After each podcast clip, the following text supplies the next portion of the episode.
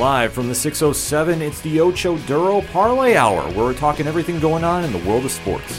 Join in the conversation on social media with the hashtag ODPH, because here we go.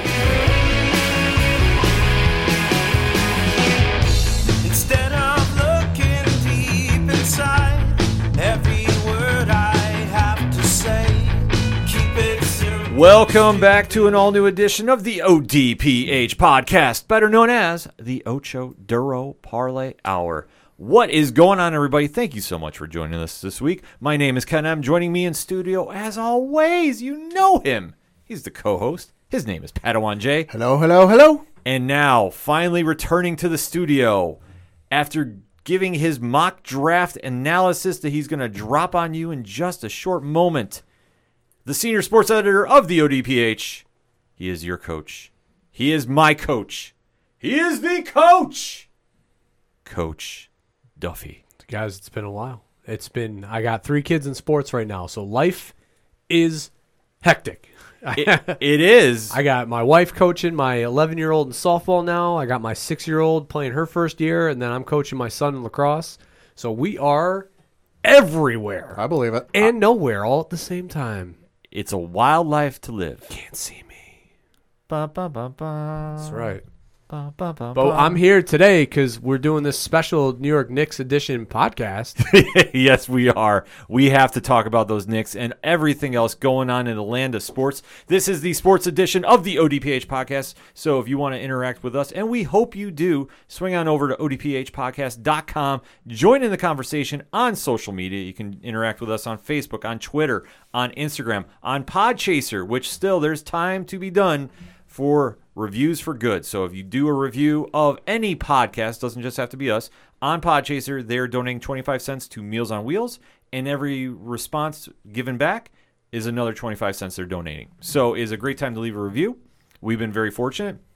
Our reviews have been going up all over the place. Thank you to everybody who's been leaving them. I've been responding to everybody back. And this is going to go on through the end of April, so we are super excited to keep this going. All of that, the TeePublic Store, and so much more at odphpodcast.com. And remember, use the hashtag ODPHpod because let us kick this off with our first mock draft of the NFL draft going down next week. The big moment that this really feels like the NFL season is kicking off, in my opinion. I don't know about you guys. I love draft. I love draft season. Yeah. this is my. I love. I mean, I live for the NBA draft. This draft. I. I. I love draft season. So much. So much hope in the air. So much uh, speculation. So much. Uh, you know of the. you know, who's going where? Why are they going there? You know, is this pick going to be a bust? Like I just. I love. I dive right into it. It for me, it feels like fall spring. You know, if you're familiar with that in the northern part of the uh, of the world, where you get those long months where it's real cold, snow, wind, and, and all that. It's not really a lot of fun unless you're Ken. Yes. Uh, you Give me my snow. But then you I'm get here for this. you got that one week, two weeks, whatever it is, where it's oh, it's sixty degrees out. You can wear shorts. You can roll the windows down, only for it to drop back into like the below freezing temperatures, and you need to bundle back up again. That's how the NFL draft is for me because it's like, oh hey, NFL season's almost here. Oh, by the way, you got to wait another few months for it to actually come back. For me, I treat this as the second part of a great trilogy. The first one is the first day of NFL free agency because then you get a sense of, okay, how is my team going to do? Because after the Super Bowl, there's this nice quiet lull, everybody gets to recoup, and now you say, okay, how is my team going to try making a run for the championship? And you see where certain players fall, you see a lot of contracts get given out all over the place. Some you agree with, some you don't. And then the next is the NFL draft, where teams can say, okay, we didn't make a big splash there, but this is still some time to redeem ourselves. Drafting players can either make or break our franchise for years to come. I mean, you can you can draft players that and put them in a position where you can be, you know, a Super Bowl contender by based on in, in that year. I mean, look at the Giants uh, in that uh, 07 year. I mean, Ahmad Bradshaw, Kevin Boss, all huge, you know, and late picks too. All you know were major contributors on that run to the Super Bowl. So you know, it's like you can find these players in these late rounds that end up making your roster and yeah, really pushing you to becoming a Super Bowl contender. Yeah, it's a huge deal that if you're not into football, you do pay attention to this because teams are literally made or broken that night. Well, over the stretch of three days now, but it used to be just in the in the sense of the first couple rounds. Yeah, I'm not. I'm not too keen on the Thursday night thing. I I used to. I preferred the when it was the Friday night and then Saturday Sunday mornings because now with um the uh four uh, round si- five six and 7 being bundled together on that last day, it's just. I it's I can't I used to be able to watch it. I can't I can't watch it anymore. Yeah. I mean, it doesn't make any difference for me just because I watch the first round and after that I kind of tune out. Well, the first round is always the glitzy pick. It's always the one that's the big splash. That when you're taken first by a team, they determine that you are that valued of a player. The jersey presentation, the meeting Goodell, the whole thing. Yep. Yeah, it's a whole you know Spectacle. extravaganza, if I can use that word. But this is where all the eyes are turning to because this dominates sports, social media for 24 hours, if not the entire weekend, depending on where your team is doing. So this is why we devote a lot of time to this and we give you our mock drafts because next week will be the actual NFL draft. So we'll kind of fine tune our picks. But if you've been a long time listener to the ODPH, you know we break down the top 10. However, this year we'll be doing the top 11. Not sure why. It's not like anybody cares about that 11th pick. Wow. Eleventh pick could be huge. The eleventh pick could be very very meaningful. We're talking like Ryan Leaf huge. No, we're talking Jamarcus Russell huge. Oh, the Oh, no. slander. No, The no, no, no. slander coming out of Padawan no, this week. No, no, no, no. That that would be your sixteenth pick. That's where you know it, could be boom or bust. We're going to deep dive into all that right now. So we definitely want to kick this off breaking down. Ken, I mean, how does it feel not having the Bills in the top fifteen for the first time in like I don't know, night in the last twenty first century? I will admit, I, I, I do like this. Yeah, it feels good, doesn't it? Well, I trust what Brandon Beane and Sean McDermott are doing up there. Sure. That we now exact we have an idea of how to steer the ship. So for me, I'm sitting back and I'm not going, "Oh my God, what are we going to do?" We have so many holes to fill on this team, and Beane has been absolutely phenomenal with his moves he's done. That I'm extremely happy. Like I'm going in this draft going, ah, who do we take? It doesn't matter because we're in a position where it's not going to boom or bust us that badly. This isn't like Jacksonville, who has been in this position many, many times before Yeah. in the top five, if not the uh, Top uh, 10. upper echelon. Yes, but now they have the number one pick. So, like to flip it for Buffalo, this is very easy for me to sit back and relax. But for the other teams in this, there's going to be a lot of moving and shaking going on. in my Oh, opinion. for sure. Yeah, this is going to be wild. Yeah, this is going to be absolutely crazy. So, Pad, why don't you kick us off? Number one team and uh, how we go from there. Yeah, so of course the number one overall pick uh, in the NFL draft belongs to the Jacksonville Jaguars. Finished last in the league with a abysmal record of one and fifteen. Uh, put it to this way: the Jacksonville Jaguars have more needs on their team than you have items on your grocery list for this week. Facts. Uh, I'm figuring it's an all safe bet. Even the player I'm going to mention figures he's probably going there. Uh, they're going to take Trevor Lawrence, uh, quarterback from Clemson. They need a quarterback. They need a lot of things, including a kitchen sink at this point. And like I said, I think at this point, even Trevor Lawrence figures he's going to Jacksonville just because the fans, and for those who may not have heard, Trevor Lawrence got married a week or two ago, whatever it is. The Jacksonville Jaguars fans came together, uh, donated, uh, gave him $11,000 to donate to the charity of his choice, and bought him a wedding gift he turned around and said, "Our- our- "My wife and I are going to donate twenty thousand dollars uh, to various organizations in the Jacksonville area." And quote, "We hope to be a part of your community soon." Coach, your thoughts on the pick? Yeah, I mean, so uh, Jacksonville obviously had a bad season, but I don't think there's as many glaring holes, at, you know, as we may think because offensively they had talent. Um, just didn't have a quarterback in a position. I mean, obviously, you know, the running back there had a breakout season uh, up until his injury. Uh, was in potential for rookie of the year. Wide receiver wise, they have some talent. You know, offensive line obviously might be a little bit shaky, and then defensively they had some pieces that played well and, and um, you know, were serviceable. Uh, my biggest question mark going into the year is going to be Urban uh, Urban Meyer, now an NFL coach, and what that is going to be like. Uh, is he going to implement the traditional system that he's had, um, or is he going to adopt, you know, evolve a little bit? Because we've seen what happens when college coaches that have a system like Steve Spurrier bring in their quote unquote dedicated system to the NFL. It doesn't work. Um, but the biggest piece that Urban Meyer is going to need if he is going to implement his offense as you know pure as he can is going to be a, a mobile quarterback, and that's Trevor Lawrence. And there's going to be a lot of pressure on Urban Meyer to start out with. Like, there's always usually a little bit of pressure on college coaches who make the jump to the NFL, some more than others. But given you know the the kind of gravitas that comes with Urban Meyer's name and just the history and the record of what he did at the collegiate level, from like a winning perspective and a championship perspective, this is going to be a you need to win now because that's the kind of pedigree you bring in. This is probably the biggest no-brainer pick of the draft, in my opinion. But it's still Jacksonville, so they could fuck it up. this is true, and if Jacksonville does, oh my god, I might need a paramedic. I'm going to laugh. I I mean I just that's not going to happen. I mean all things it's not going to happen. Yeah, you, you- know I mean the biggest question mark isn't even who they're going to pick. It's going to be what are they going to do offensively? Like are they going to run that system or are they not? Because you, all the smoke and mirrors that were behind the Justin Fields. Uh, you know, and ties to Urban Meyer have that that dust has settled. Yeah. You know, so I mean, it's it's very clear where they're going. It's just what are they going to do with it? That's the biggest X factor you're going to deal with. But with Urban Meyer, I know that he's going to make the best of the Trevor Lawrence situation. I mean, look at the pedigree he's had at Clemson.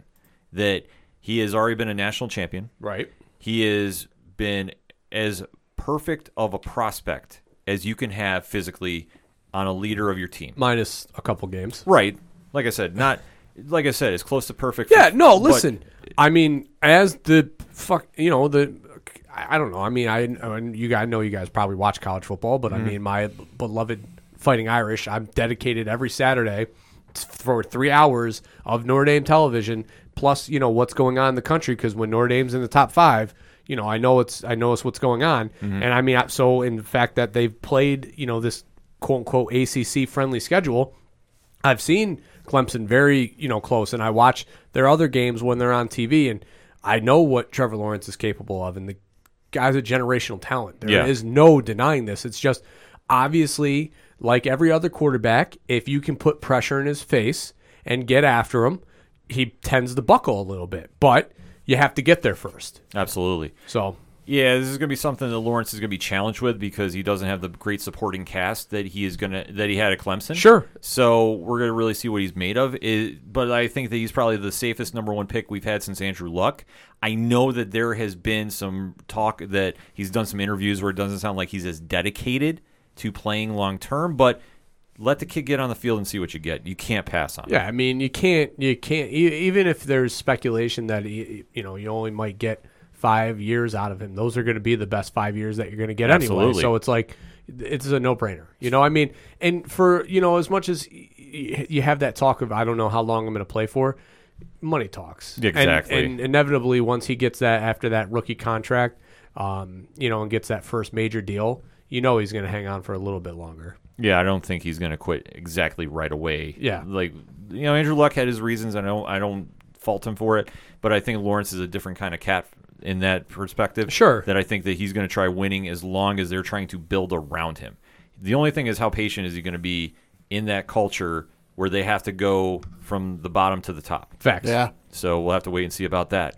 Next up, Pad. uh, is the New York Jets, who finished with a record of two and fourteen last year. Seemed like a near certainty to get the number one overall pick. I think And all blew it. Yeah, blew it. I think the projections and the percentages were like ninety nine percent near certainty, and then they fucked it up.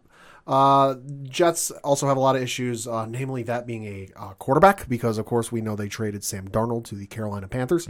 So, uh, looking at ESPN.com right now, uh, they have two starters on their depth chart uh, right now. One being uh, James Morgan, who is, was drafted just last year in the fourth round out of Florida International. Uh, no stats. Uh, their second string listed quarterback is a gentleman by the name of Mike White, who was drafted in 2018 out of Western Kentucky. Uh, also, no stats, so they need a quarterback. Uh, and I think they're going to end up going with uh, where it go there it is. Uh, I think they're going to end up going with Zach Wilson out of BYU. Coach, your thoughts? Yeah, I, I mean, the trade of Darnold was, you know, uh, a little bit shocking to me. I mean, I kind of, I didn't know what they were going to do right away with it, and I, honestly, m- my opinion would have been holding on to him for another year. I mean, you still got him in a rookie deal. You know, just drafted two years ago, uh, showed potential. You know, it's not like he was a, uh, you know, not to be disrespectful, but he wasn't Josh Rosen exactly. Where I mean, he was putting duds of performances up. Like he was serviceable in games. Um, and to just dump him, you know, like that so quickly seemed like a bit of a mistake because you have so many other glaring holes, and he never had any talent around him. Yeah. So it's like you could have used this uh, second round pick to maybe trade back and leverage it for a team that's quarterback hungry, um, and maybe gotten a wide receiver uh, or one of the offensive linemen that would have been available, you know, later in the draft, depending on where you traded back to. Um, but obviously, making that move there's only one place that they can go. They're absolutely enamored with Zach Wilson from all the press junkets and the fact that they literally were on the field during his pro day, the only team to have that presence, you know, as far as being on the field talking to him. Um, so that's the only move that makes sense to me is Zach Wilson. Rumor has it there's a house on first that was up for sale down the street from his house. Uh, the Jets reportedly bought it. No, I'm kidding. Yeah. This is a very puzzling pick for me. That I know they're in love with this kid. And I look at him on paper. Sure, he looks like the part that could be the franchise guy. But I also look at what you did in college, and I'm not blown away by what he did there. Well, his senior year, BYU was a pretty talented team. I mean, they had that one slip up against um, one of the Eastern Carolina teams or whatever in that late Friday night game where they scheduled it late just to make have a game. Um, but he had a pretty good se- senior season. But I mean, the, the, the biggest question mark that people are having that he wasn't named team captain as a senior, and it's like he's the goddamn quarterback. Like, Yeah, he's don't- a captain without being a captain. Like, you don't have to have a C on you when you're the quarterback. Exactly. You're the franchise guy that's leading your team. I mean, it almost feels like it's a prop at that point when you Right, it sewed on your jersey. So, that being said, this pick, I, I if I'm the Jets, I'm not sold on him. But that is just me. That I I understand they got the new head coach coming in, and you know Robert Saleh from San Francisco. And if he sees something in him, I mean, he wants to make a big splash coming into the New York market. It makes sense to do it. But I don't. If I'm the Jets, I don't take him. I take Justin Fields. Uh, just some stats Okay. for those who might not know. Zach Wilson in his last season at BYU uh, had a completion percentage of 73.5%, 3,692 passing yards, which was good for third in the nation, uh, averaged 11 yards a pass, 33 touchdowns, which was also third in the nation, uh, and then only three interceptions, which was tied for 21st in the nation. So I I agree. I I think Fields to me is the second best quarterback in this draft. I mean that uh, the college football playoff game um, that he had, he showed his accuracy and ability. You know, especially with so many. I mean, Ohio State was decimated with uh, COVID uh, players with COVID protocol, uh, especially on the offensive line and in the uh, uh, skilled positions. That it was literally on his shoulders to be able to lead this team, um, and I thought he played very, very well given that. Um, and especially in the Big Ten title game where it was literally just him, on, you know, running all over the field. So I think to me, and, and when you talk about, you know, obviously uh, Josh Allen, Yep. you know, has made the uh, North Dakota or those secondary schools uh, a little more attractive as far as uh, quarterback talent. Yeah, they become sexy picks. Yeah, they become. But I mean, to me, yeah, all right. BYU is, um, you know, in a uh, the Mountain West Conference, you know, so they play some games. Um, but to me, Justin Fields has done it over the body of work. You know, as far as starting as a freshman up until his junior year, that it just to me playing against that talent of the Big Ten outweighs you know what Zach Wilson might have done over a four year career. And that's what I agree with too. I think that teams started falling in love with taking the Josh Allens and the Carson Wentz Yep. uh, just because of what they see in the film. Now, sometimes they pan out, and I think that those are two examples Yeah. that showed that they have. I mean, Wentz, jury is still out on. Right. Yeah, oh but- yeah, absolutely. Yeah, yeah, but- I mean, Zach Wilson's a fine. He's a serviceable quarterback and Right. played well at BYU. It's just you know when you look at the body of work and you talk about uh, uh talent, you know that you face. You know, you look at what Josh, what uh, Carson Wentz has done now in the NFL. Not great, you know, Yeah. and I mean, it doesn't. Does that necessarily stem from you know what he had to face in college? Like, no, No. But you know, there is a little bit of a correlation there as far as all right, uh, Trevor Lawrence played in the ACC and went to the national title game and faced Alabama and LSU, two of the best defenses in all of college football, and played well. Yeah. That translated, you know, he's going to face, of the 11 guys that he faced on Alabama's defense, he's going to be facing 10 of them in the NFL at any given point. There's a difference in going in a video game from going from like normal difficulty to hard difficulty. Right. Exactly. And, the, and that's what you're seeing with some of these quarterbacks. Where Exactly. They, they, in, in in college, they're playing all right. Yeah, they might be on easy or something like. Hey, they're out. They're outclassing their opponents on the field because they're just better than them. But when it comes time to jump to the NFL, all of a sudden they're facing talent that isn't necessarily below them. It's as bad as good as them, if not better. Now Zach Wilson could put in the work and and rise up, you know, to that level. Um, but I mean, he's going to be doing it on a Jets team with not a lot of talent around him, like he did have. You know, BYU had very had a very good running back, mm-hmm. a very very good running back, and a decent wide receiver core. So you know, now you're going to be putting in a position where offensively they are a mess. Got, they ain't got shit. Their No. number, their number one offensive weapon last year was a very old Frank Gore. yeah. a 39 year old Frank Gore who sat out the last two games of the season. Yeah, so he's not going in with the weapons as of right now that will make him succeed. So if Wilson does go to New York, Well, they did get the one wide receiver out of Tennessee. I did that. Oh. That did escape me, but. but is- still. but is he the game? Yeah, yeah, yeah. Is he going to be the guy that's going to be like, all right, now we have one piece of the puzzle? You know? Yeah, so that's the argument that you have. So for the Jets, it is a rebuilding project. So the question is: Is Wilson going to be the guy that can weather that storm? Being in New York, and granted, I know it's the Jets; they stand in the shadow of the Giants, but still, it's New York. Right. Is he going to be able to handle that? Jury is out. So if they take him, I hope for his sake he does play well. But as we saw when this happened in 2018 and Sam Darnold went there, I mean, the spotlight's big, like you said. Yes, it's New York, but I feel like it's also the Jets, so they're like bottom of the totem pole. It Uh, is. when it comes to Yeah, when it comes but- to the teams. but They, I mean, it's still though. I mean, let's not forget uh, culture shock too. I mean, c- coming from BYU, a Mormon school, now Yeah. traveling to the big lights in New York City. You know, as a 22, 23 year old kid, it's going to be a little bit of a culture shock. It is going to be, and that's where it's going to take Wilson to really be challenged and rise to that occasion. Not saying he can't do it, but if you're looking in comparison on just strictly football and who the competition level and all the intangibles that come with it, Yep. Fields is the guy they should take. Yep. If they're in love with Wilson, they're going to take him.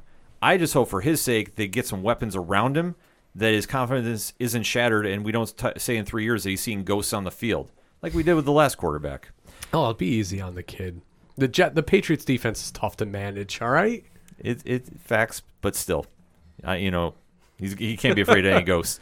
Next up, though, Pad. is uh, the pick from the San Francisco 49ers, who got it from the Miami Dolphins, who got it from the Houston Texans. It's confusing, I know, but hey, sports. At least it's not the NBA where it still True. would be the rights of the Dolphins right now. Yeah, True. Uh, so the San Francisco 49ers finished last year with a record of 6 and 10. Uh, and I think they're going to, as bizarre as it sounds, I think they're going to end up taking Justin Fields, quarterback from Ohio State. Uh, writing appears to be on the wall that Jimmy Garoppolo's time in San Francisco is going to be coming to an end at some at some point. Where he goes and what they do with him, don't know.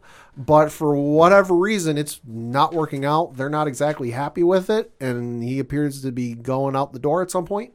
So I think they're going to be looking for the next quarterback to step in and fill the shoes. Coach.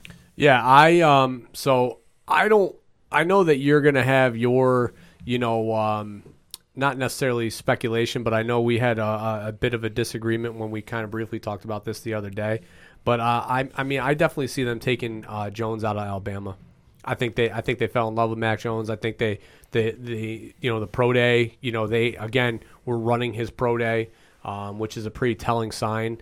Um, I don't know. I don't see it personally. Um, I, I, it's crazy to me that the, um, the Garoppolo, uh, and, you know, honeymoon phase ran so short. You know, I know Yeah. the injury. I know the injury happened, but I mean, up until that point, they were what seven and 0, 8 and zero, Something like something that, like that yeah. with him. You know, in the lineup. I mean, uh, obviously went to the Super Bowl, so it's not like he can't play.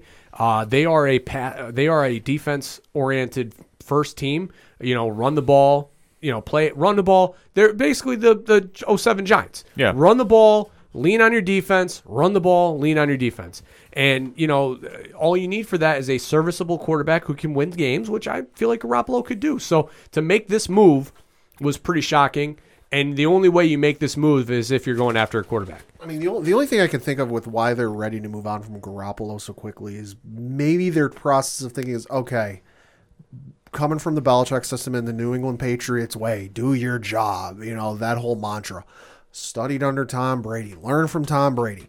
Maybe they thought, oh, we're going to get Tom Brady 2.0 or 2.5, 1.5 or whatever you want to call it. And that's just not what they got. And they're not happy with it. The problem I have with this is, like Coach mentioned, how the honeymoon is already done with Garoppolo, who led your team to a Super Bowl. Right. And through one bad pass, Right. that, I, like, I'm sorry, it doesn't make a lot of sense that you're so quick to drop him. especially when You you, know- look especially when you look at a situation like Atlanta and their just whole collapse. Yeah. From however many years ago that Matt Ryan is still there. Yeah. Well, let's not even and uh, let's not forget they were decimated with injuries. Ex- I mean, exactly. the- the at one point, the entire wide receiver core was out. Mm-hmm. George Kittle was out for a period. The running backs were all out. I mean, they were literally down to Mike McGlinchey was playing almost two tackle positions. Wasn't there one point like early mid part of the season where they only had maybe one or two guys who were first stringers playing on that offense? Yeah. Where it was all like second and third stringers? Exactly. Yeah, there was there was a game where Kittle was out. Uh, the two wide receivers were gone. Samuel was out. Yeah, and yeah, and, and it was literally just Garoppolo. and I mean, all right, could you know Tom Brady come in and maybe steal a game with playing with secondary talent? Sure, but that's not what Jimmy G is. I, and ninety nine percent of quarterbacks aren't that. So you know you, you have to almost say, all right, let's look at the volume of or the body of work that was there. You know, when everybody was healthy, and say, all right, instead of making this huge trade that they absolutely got fleeced on. Yeah. You know, the Dolphins absolutely 100% won this trade. And now you're going to go and you're going to rebuild when you still have George Kittle, um, you know, who's obviously a star tight end. You've got um, the defensive pieces that are still in place that, you know, you could still manage. You know, obviously I know they're getting a little older on the defensive end, but they were still good. Yeah, they're still And- serviceable. Yeah, and then you still and then you've got Deebo Samuel and uh, you know your other wide receivers that are still there. And I mean, Deebo Samuel was on the verge of, of breakout year up until you know he was out for about two or three weeks, which killed my fantasy team, and I still have not forgotten. But it's still there. But I mean, they were there, you know. So um, it's just so it's just so wild to me that it's like, all right, I we have those pieces, but let's bring in a rookie quarterback to try and and lead this team. and Mac Jones of all things, I'll I say mean, especially- I know that's my pick, but I'm just saying like the, the all the things I've seen, like they love him, and look what Mac Jones had at Al. I could have been the quarterback at Alabama Uh-huh. and won games. A rookie quarterback in that uber competitive NFC West division where high Arizona's defense. Yeah. It Yeah. bo- it boggles my mind that they are so quick to get rid of Garoppolo. And I'm sorry, what do they see in Mac Jones? Like I, I mean, I that's my pick. I mean, Yeah. I don't know if that's where you're going now, but I mean, yeah, Mac. I listen. He's a he's obviously have to have some talent, but fuck, dude, he's throwing to DeVonta Smith and Jaylen Waddle and has a, a, a running back who's a shit brick house back there. Yeah. like yeah, you better be leading the nation in in offense when you've got that around you. I'm just saying the old God! statement that I have made long time. When was the last time an Alabama quarterback was a great pro? Joe Namath is the name that comes to mind. Yes, and and uh-huh. it's you look at the talent like Coach has touched upon, and I fully agree with that take. You look at the talent you put around him. You can put anybody in there if they can throw 20 yards. I'm you, telling you, you you can have that kind of career. Now, can Jones be a serviceable quarterback? Yeah, I think he has talent. Yeah. but am I saying he's the third best quarterback in this draft?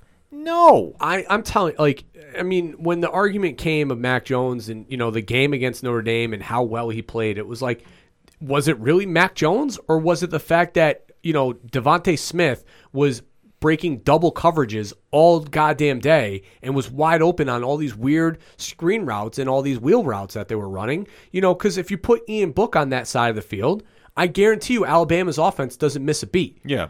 and it's just it's absolutely asinine to think that because he played so well in this system that he's gonna this is gonna translate, especially to a team like San Francisco that is run heavy, not spread it out and throw it all over the field with these bubble screens and all this stuff. It is run heavy. Yeah. it just doesn't make a lot of sense for the pick to be Mac Jones, even though I'm starting to believe it's going to be. Yep. That I think that I think if it falls to Justin Fields is still on the board, they have to take Fields. That would be the one if you're going to hit the reset button. But I could also see them trading out of this. That this might be a smokescreen by next week. And I think for Frisco, that would be the smart play to do. You still have Jimmy G. You still have some other needs you need to address. Why not flip that pick? Because you know there are some teams that would die to get into the third spot. So do the smart business and get as many picks as you can and flip them back. John Lynch is a smart GM. So I'm just not sure about if this is going to be the final pick when it's all said and done. But if so, if Justin Fields is still on the board, you got to take him there. But I'm going to say for the pick, it's Mac Jones for this week. But we'll have to see what happens next week. Pick number four, Pad. Uh, that belongs to the Atlanta Falcons, who finished uh, last season with a record of four and twelve. Uh, now I kind of got two kind of picks with this. I think they're going to go with Kyle Pitts, the tight end out of Florida. Lord knows Atlanta needs a lot of work. Uh, they need an offense, and you know Julio Jones is great, but he ain't getting any younger. You know they've got uh, Hayden Hurst, Hurst, who is their uh, tight end currently uh, who was a draft pick out of South Carolina in 2018. But you look at his stats, really nothing special. 56 catches, uh, which was tied for 57th. 571 yards, which was tied for 79th, or excuse me, was 79th in the league. So only six touchdowns, which was tied for 29th. And then he averaged 10.2 yards per catch, which was 106th. So I can easily see them taking uh, Kyle Pitts, the tight end. But if things go a little wonky and the picks I mentioned ahead of time before, don't necessarily go that way. I can see them taking whichever quarterback, you know, Zach Wilson, Justin Fields, that didn't get taken in the prior two picks. Because let's face it, Matty Ice ain't getting get, getting any younger. I believe he's 35. He turns 36 next month. You know, more uh, more years behind him than he has ahead of him. So you might need to start looking at the uh, replacement here, at Atlanta. But I think they're going to go with the tight end. Coach? Yeah, I mean, uh, from all the press and everything, it sounds like they've really jumped on Kyle Pitts. Um, the problem that Atlanta has right now is that of the next, you know, five picks, none of them need a quarterback. So there's no need for any team to try and jump, you know, in front of them. Uh, I, I mean, obviously going into the draft, thought that this would be the position that they would finally say, all right, you know, Matt Ryan, thank you for your service, but we're going to move on. And that didn't happen this offseason. So, um, you know, if, outside of them finding a team to be able to move up into that five spot, they're going to have to make this pick. And yeah, I don't see how you pass on on Kyle Pitts. They also have the issue of who is Atlanta? Yeah, What is Atlanta? not able to make this trade is that is what Atlanta is right now. Oh, Atlanta. They need to take Pitts here because Pitts is the best physical player on the board. And I know that they have so many needs, but with Matt Ryan still being a serviceable quarterback, Yeah. he needs to have another offensive weapon other than Julio Jones. Also, having a great tight end helps with a lot of things. yeah. I mean, he, he does have an emerging star in Ridley. Yeah. Yep. So, that being said, if you get Pitts there, that does give you a nice receiving corps. Atlanta just needs so much work. It's like I don't even know which way you go. But I think Pitts is a smart move to take here. Yeah, I mean, if they can't trade the pick, you don't have you have to. There, there's no other option. You know what I mean? Like you can't because at least Pitts can play tight end too. You know, so it's not like you can take one of the you know top three wide receivers mm-hmm. because they're just not going to be on the field enough. Yeah. So it's the the only pick would be getting a tight end that you can then stretch the field with. Yeah, I mean it makes perfect sense to me about that one. So Pitts is the pick here. Number five, Pad. That belongs to the Cincinnati Bengals, who finished last year with a record of 4 11 and 1. Uh, I think they're going to go with, uh, and I'm going to butcher this name, so I apologize, Penei Sewell, Yep. the, uh, offensive tackle from Oregon. Uh, listen, like Coach mentioned, you know, the next f- these five picks already have a quarterback, so, you know, they've already got their quarterback in Joe Burrows. They got a pretty okay uh, receiving corps and running back committee they got there. So, what's the one thing you might look at? All right. You look at what happened with Burrows. He got injured last year. Having a, having a great line around him, and especially a young offensive tackle, does not hurt. No, it definitely doesn't. Coach? Yeah, I mean, Pad's you know nailing this one on the head. They already have obviously uh, decent wide receiver weapons. They've got a good running game. Uh, this is where they start to establish an offensive line. Taking Jonah Williams last year, uh, being able to move him to the right side, and playing Sewell, who uh, NFL teams loved last year and were absolutely enamored with. Um, you know, obviously only being a sophomore, so having to wait to come out this year. A lot of te- a lot of people had actually pegged uh, this pick to begin with. That's this would be Cincy's pick, regardless of where they were on the board. So to me, it's a, it's a no brainer for them. This is an absolute no-brainer. Sewell is probably the best offensive lineman in the draft. Facts. So they need to get as much help to Joe Burrow to keep him upright if they want to contend and win games. So this one is a no-brainer for me. Sewell is the pick to make, and I think that Joe Burrow will be extremely happy with this moving forward. Before we jump into pick six, though, let's get a quick breakout. Hit us up on that hashtag, hashtag ODPHpod. What is your top five picks for the NFL draft? We definitely want to know for your mock draft number one. And let's get that quick breakout, and we'll be right back. Have you ever wondered what scotch will make your palate feel like it's just gone on a majestic journey through the Highlands? If LeBron will ever win another ring, or if the Leafs will ever win another Stanley Cup? Mike, if they tune in to Scotch and Sports, they're going to find all that out and more. They're going to find out what's souring our scotch, what our next scotch on the shelf is, and our On the Rocks segment where we debate two topics.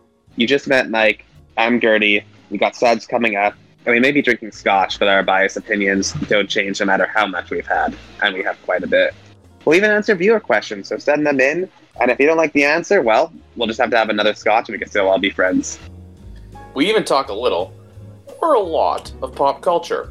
Where else can you find hot takes on WandaVision, NFL analysis, and the fact that the Leafs will in fact win the Stanley Cup this year?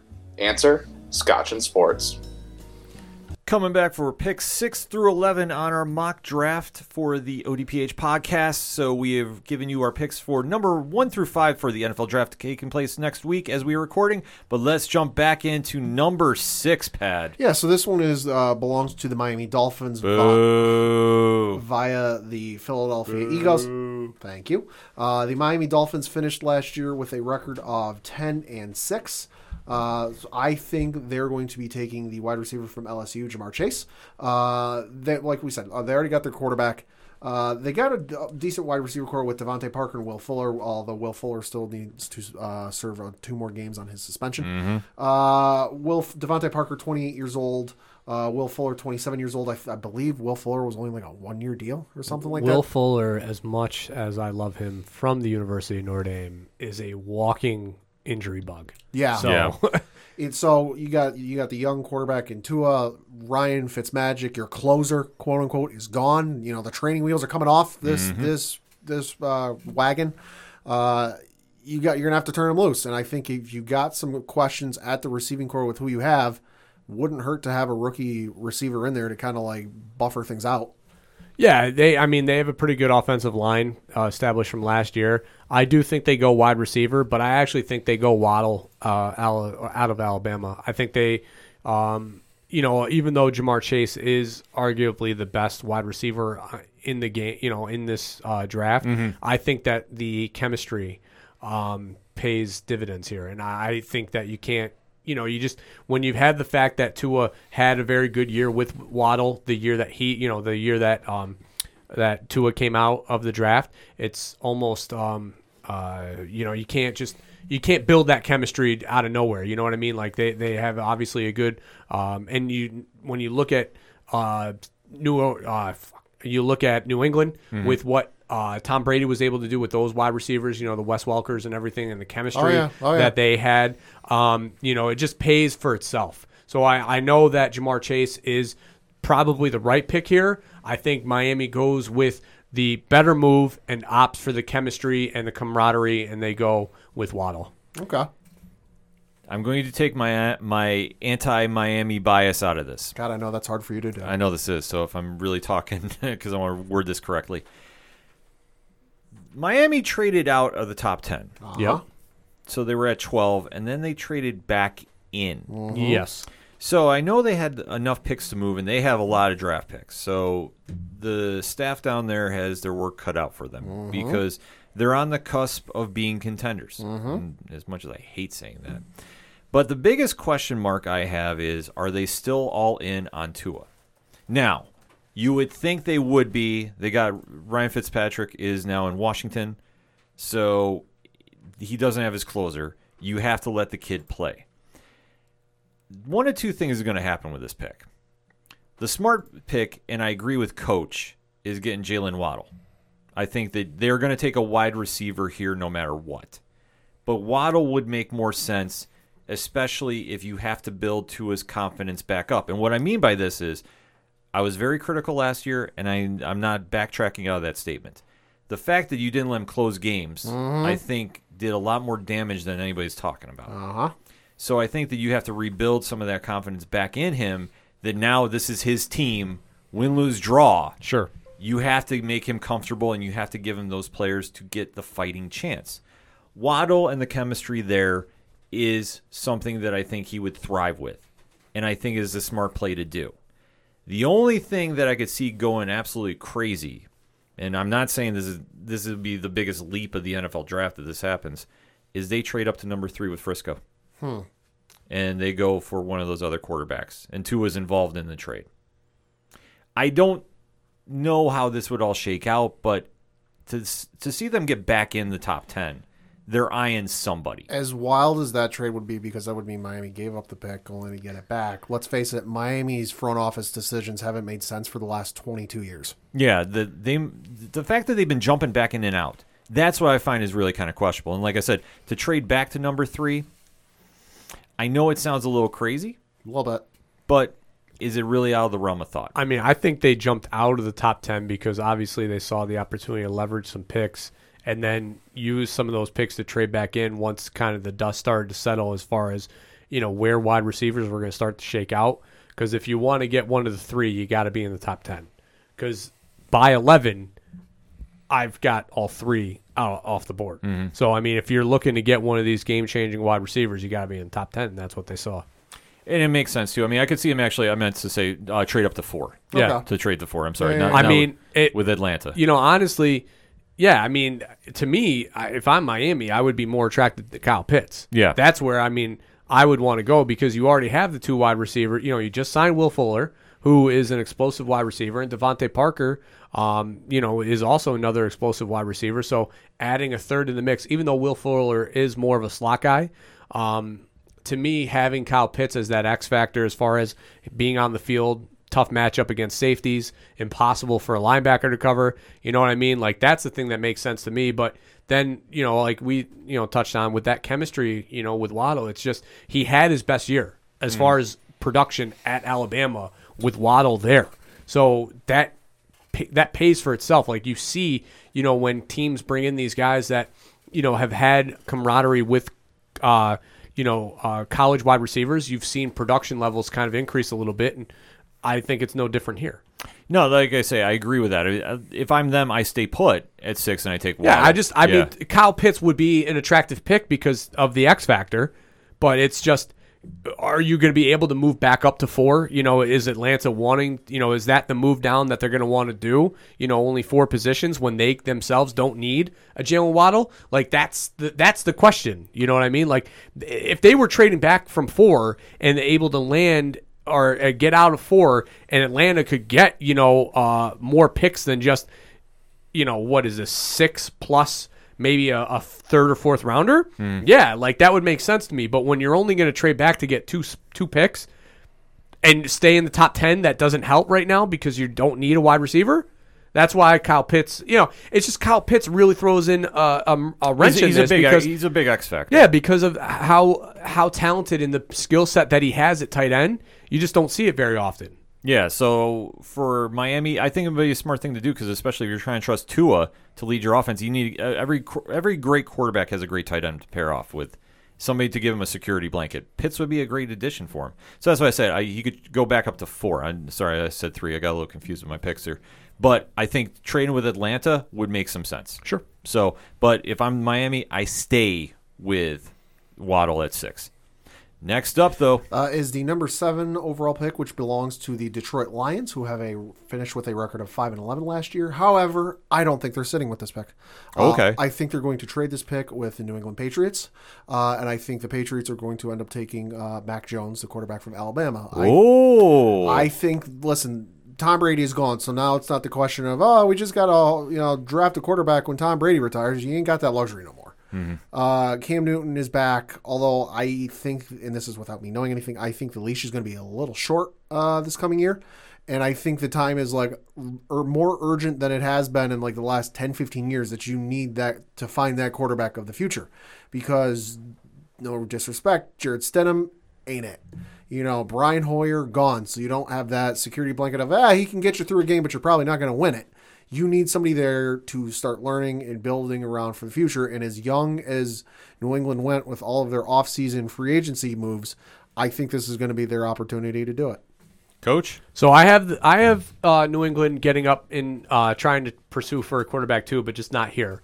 Uh, Detroit just lost uh, their best wide receiver in Kenny Golladay. Good for the New York Giants. Round of applause, everybody. Great signing. Great signing, Gettleman. I refuse. All right, that's fine, but I don't. Um, so I, uh, so I don't think I think Detroit stays put here. I think that you know they obviously just made one of the biggest offseason trades in uh, arguably NFL NFL history with the Goff exchange for Matt Stafford. So to me, I think that they have to go wide receiver here to give Goff something to work with because I, as I'm looking at the depth chart for the Detroit Lions, it's not very good. Nope. So I think that they go after here, and this is where Ja'Marr Chase comes off the board. I agree with you, coach. I think Detroit has taken a wide receiver here. If Chase is still on the board, you, he's gone. Yeah, you can't. I, I mean, I know. Like, I understand. The New England is making a move. They have to get a quarterback. Like Pat, you are one hundred percent right. But mm-hmm. this pick, if Ja'Marr Chase does drop, which I know this is my dream world of scenarios that I'm living out here on this podcast, it's just to me, if he falls, Detroit has nothing at wide receiver. Nothing. Yeah. The you Goff has shown that you have to put talent around him in order to succeed. Mm-hmm. And if you don't have anything, then Jared Goff is going to be a terrible quarterback for the next few years. He's going to be an absolute bust if he doesn't have weapons around him. And taking Chase here is a smart move. And I think Detroit is going to do it here. If, if Chase is still on the board, like I said, there's always a chance Miami might do something. Sure. Miami's such a big X factor in this that you don't know exactly who they're eyeing. But if he's still there, or even if Waddle's still there, one of those two is going to Detroit. That's a lock. Guarantee that one. Number eight, though, Pat. uh, belongs to the Carolina Panthers, who finished last year with a record of five and eleven. Uh, and of course, they traded in the offseason or signed or whatever it was uh, Sam Darnold, who was with the New York Jets last year. Uh, they got a pretty, Darnold's coming in with. It's a low it's a low bar, but he's going to cross it. Uh, he's got better weapons around him than he had with the Jets. Of course, he has Christian McCaffrey at running back. You got Robbie Anderson, DJ Moore, and David Moore at your wide receiver corps. So I think with that being said, okay, you got guys to throw to. You got a guy to hand the ball off to. Uh, Lord knows you you need to keep him upright and keep him protected. Uh, so I think the Panthers are going to take Rashawn Slater, the offensive tackle from Northwestern. Ooh, interesting pick there. Coach, who you got?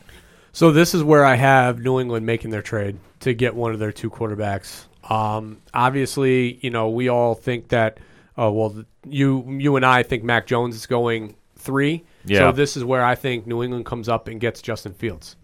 I think uh, I think that they uh, have shown, you know, with McDaniels the ability to run a quote unquote modern spread offense in the NFL, and uh, and obviously uh, Belichick is always willing to evolve and be steps ahead. So I think that by bringing in Justin Fields, they'll be able to fully implement what McDaniels wants to do offensively.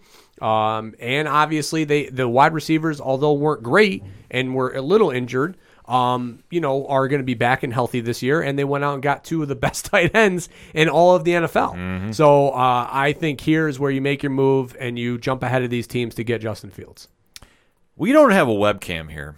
Coach and I are sitting on opposite sides of the room. Facts. Yes. I agree fully with Coach. I think Fantastic. I Huzzah. This is weird. We do not usually agree about this kind of football talk. No. But I, but I agree with you. I think the Patriots go. This is where they trade up. They move with Carolina. Remember, Carolina was before Deshaun Watson's mess. Yep. Was willing to trade every single pick they had, no Yeah. demand, to get uh, him there. They got their quarterback, so now they're going to need more picks because obviously trading with the Jets. Still, they need to You acquire had, more to mor- talent. you had to mortgage the farm. Yeah, you had to do a little picks uh, trade swaps there. So thus, New England will wheel and deal, and this is the first time. And uh, this is not a shot against New England, but this is the first time that we have ever seen Belichick even hint about moving up in a draft. yep. So usually they're moving out of the first round. Exactly. So this is a weird territory. I understand this is post Brady, and like I said, this is not a shot against New England. But that being said, I think this is where they move up because I think if Justin Fields falls this far, this is where his ride ends. He is taken at eight by the Patriots. Okay. And it's a smart move by them. So hopefully they don't do it. I still got to cheer, cheer for my Bills. What can I say? Number nine, though, Pat. Uh, that belongs to the Denver Broncos, who finished last year with a record of five and eleven. Uh, I'm throwing darts at the board on this one. I don't really know. Denver, you just don't know. Uh, I think they're going to end up taking uh, Trey Lance, the quarterback out of North Dakota State. You know, Drew Lock, okay, serviceable. Doesn't appear to be the guy of the future that they might be hoping for. Coach? Yeah, I so I I this is where I peg Trey Lance too, and I think this is why uh, New England jumps up and gets their guy because they know that Denver is going to try and make a move for a quarterback. Um, kind of kind of crazy the fact that here we are talking about Denver needing a quarterback when you know we thought that they had the quarterback of the future in Drew Lock who came in and showed some glimpses of talent, but ultimately you know I think that he fell short of what Denver was expecting in the first two years. And they go out and they get a quarterback. They've already got the tight end, you know, weapon. They've got the wide receivers. They've got the running game. They have a very good defense, and their offensive line is pretty um, uh, solidified. So the only thing that makes sense here is going out and, and finding a guy that you think can lead you to a championship. I agree again. This is crazy. We should go out and buy a lotto ticket. I after know this. this. does not happen here on the ODPH. No, uh, Trey Lance is the this is the pick that makes sense. Uh, Drew Lock had flashes of brilliance, but not enough to really lock in that job. No pun intended. And I think that Trey Lance, we understand, comes from the same kind of prototype as Carson Wentz and Josh Allen. Could he be boom or bust? I think that this pick would be safe enough for him to take at nine. Denver is that it wouldn't hurt them so much long term because they've taken chances before it hasn't panned out, but they have the tools in place that can give a rookie quarterback a fighting chance. And I think that that's huge because you always talk about when Tebow was there, they had that great defense that carried him through games. Sure. This defense is not the same, but it's it's good. It's very good. The offensive weapons around him, I think, are enough that they can make him serviceable. And obviously, they have their work cut out for him. But Lance, I think, would be an adequate pick here. And I think it would make a lot of sense. Number 10, how about them Cowboys? How about them Cowboys? Uh, they do own the number 10 overall pick, and they finished last year. Where the hell are they? I'm trying to find their. There it is. Uh, they finished last year with a record of 6 and 10. Uh, let's face it. Uh, Cowboys on the offensive side of the ball, they're set like a goddamn video game. Yeah. you'd be Dak, you know, uh, Ezekiel Elliott, you know, Amari Cooper, CeeDee Lamb, their offensive line, they're set on offense. So what does that mean? I think they're going to start looking at the, uh, the defensive side of the ball. Uh, and you look specifically at how they did last year in terms of uh, passing defense. They were in the bottom third of the league, uh, allowing 6,183 yards of uh, passing yards. So definitely going to need to work on that defense and especially that secondary, uh, which uh, means I think they're going to take uh, Patrick Surtain the second, uh, cornerback from Alabama. Also works for him because he would reunite with his Alabama teammate uh, Trevon Diggs, who is also a cornerback with Dallas. Coach? Yeah, I agree. Um, I know the offensive line had uh, some shaky performances last year, um, and Rashawn Slater is still on the board. I just, I think Dallas, I, uh, Dallas saw the performance that they had, especially in that game, you know, late in the season against the Giants, um, where Daniel Jones was able to, you know, not necessarily pick them apart, but was able to get, you know, guys open. Um, and, you know, especially with now the Giants going out and getting Golladay, um, having Slayton, uh, you know, Evan Engram, who, you know, hopefully finds his hands this offseason. And what I think they're going to do at 11 here when, with my next pick, um, I think Dallas sees the writing on the wall and knows that they need to get some help in the secondary. And Surtain is an absolute island of a corner. I mean, I watched him in that game against Notre Dame. They were absolutely afraid to throw that to whatever side of the field that he's on. So I think that him being a shutdown corner is the exact, you know, and can play in isolation against a wide receiver is the absolute right pick here for them. We talk about the Giants just made a big free agency signing at wide receiver. Philly has an adequate wide receiver corps if they're all healthy. Yeah. Well, they got to they got to get healthy again. Yeah. Washington Has the man, the myth, the legend, Ryan Fitzmagic. Yes. It's a no brainer to take Surtain here. They have to get better on defense.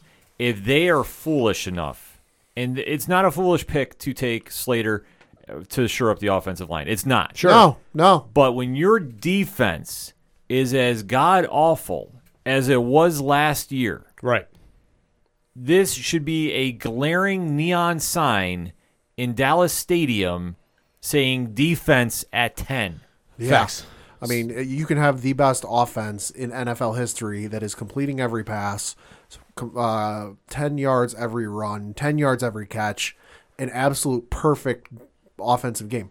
It don't mean shit if your defense is as good as a wet paper bag. Exactly. And they need to have some kind of stability. I mean, it's going to be a lot asked uncertain. It, it really is. But I think he is built for the pressure.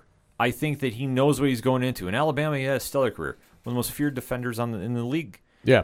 So now you bring him to the NFL for a defense that needs an identity because they don't have one. I'm sorry. No, they don't. And as somebody who is a fan of a team who has a fair number of Alabama defensive players on his team, Dont'a Hightower, hi, I'm looking at you. Uh, Alabama defensive players, pretty damn good. They usually pan Gotta, out. gotta say, like Yeah. Dont'a came in captain of that defense. Like they're pretty damn good. You know, I I mean, as much as you know, I I obviously would want them to go offensive line because then that would leave that vulnerability in the defense. Um, Surtain is is the pick. You Yeah. know, you just you don't have an option here when you're looking at your glare. You know, Dak Prescott's going to be coming back. You went, you know, wide receiver heavy uh, last year. You know, you've got a serviceable tight end. So it's like you have the decent pieces, and there are other offensive linemen later on in the draft that you know you might be able to plug and play at right tackle. Um, but you know, it's like you got to get when you talk about the skill position, especially when you look at what the Giants are doing, you have to have somebody to cover people. Yeah. and Surtain is that. I mean, his dad was arguably one of the best uh, cornerbacks in all of the NFL history. You know, in Miami. Mm-hmm. So. oh, true. Yeah, yeah. I mean, and and they, uh, you know, the, believe me, they hammered that point home in that game against Notre Dame, talking about how him and his dad really break down tape together and get tendencies for wide receivers, and you know, his dad's a very big part of what he, you know, has learned in his skill set. So, no brainer. Yeah, this is absolutely no brainer. Surtain is going to be the guy here. And if it's not, they had better go get somebody as equally good on defense. I, I just don't see it. it. It has to be him. Yeah. So going into pick number 11, because. Again, I don't know why we're talking about this. It's not like anybody cares. oh, we knew that we were not going to end this segment without talking about those New York Giants at 11. Yeah, so the New York Giants have the 11th overall pick, finishing with a record of six and ten last year. Uh, let's for me, they got they have Danny Dimes. You know, he's he's The Messiah. the Messiah.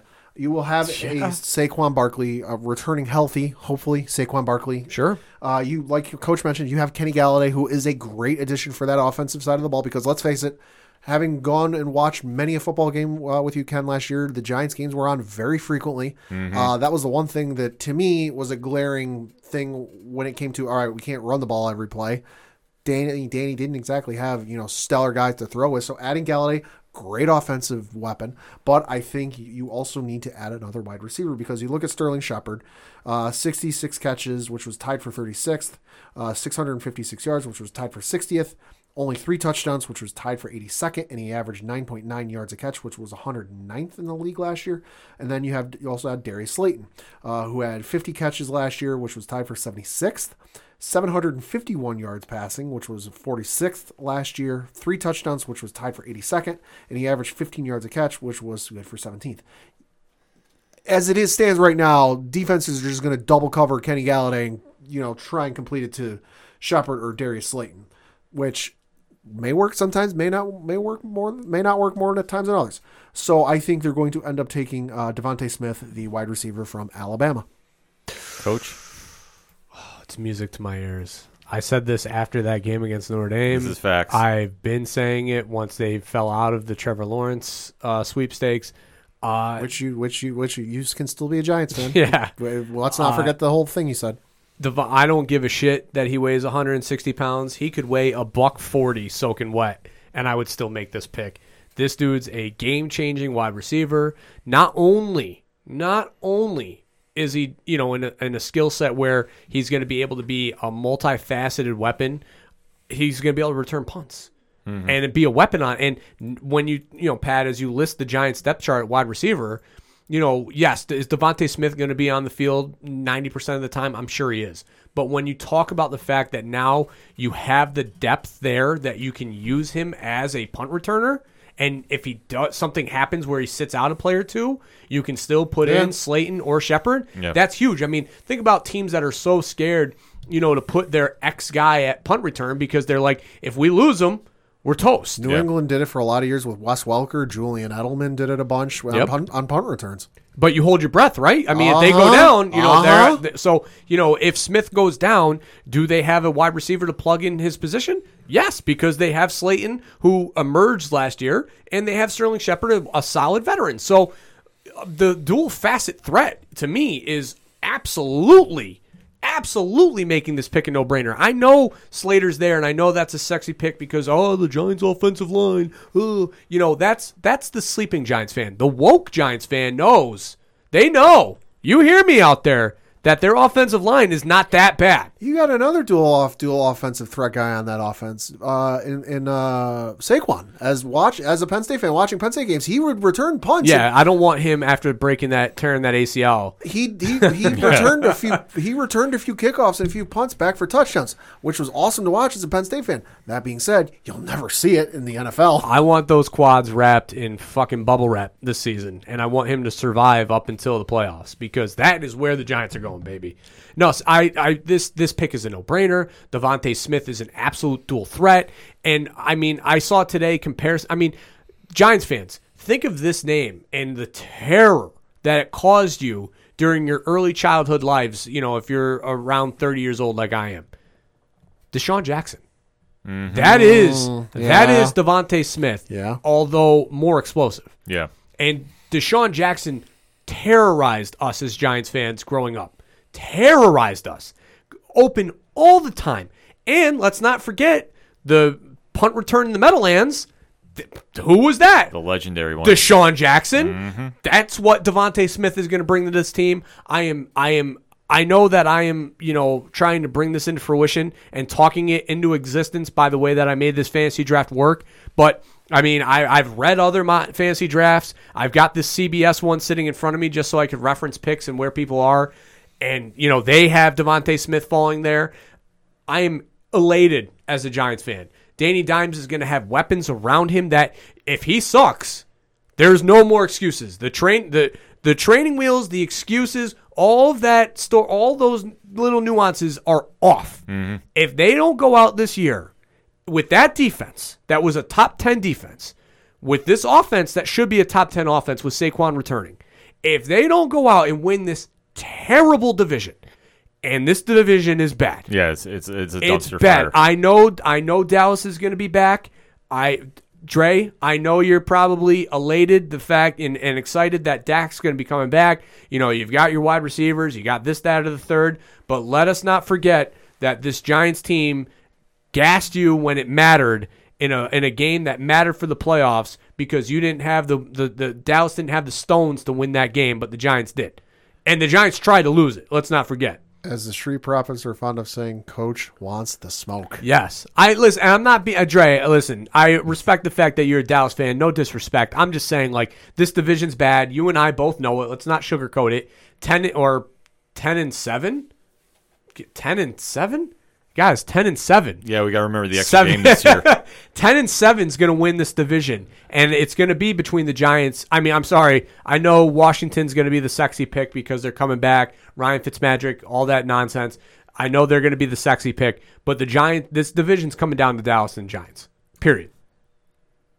This is a no-brainer unless Patrick Surtain falls and Dallas does something completely off the wall. No, the Giant. Because let's face it, it's Jerry Jones. It could happen. Let's not. But the Giants got Bradberry, and they've got Dory Jackson, who they just signed this offseason too. They the the, the one Giants fan, uh, our uh, news guy, listed all the Giants secondary positions. Dude, they are so deep in the sec- Xavier McKinney, Jabril Peppers, Julian Love, Adoree Jackson, Logan Ryan. Uh, Bradberry. They've got six secondary players that are all legitimate starters on other teams that they don't have positions for because they've got fucking six of them.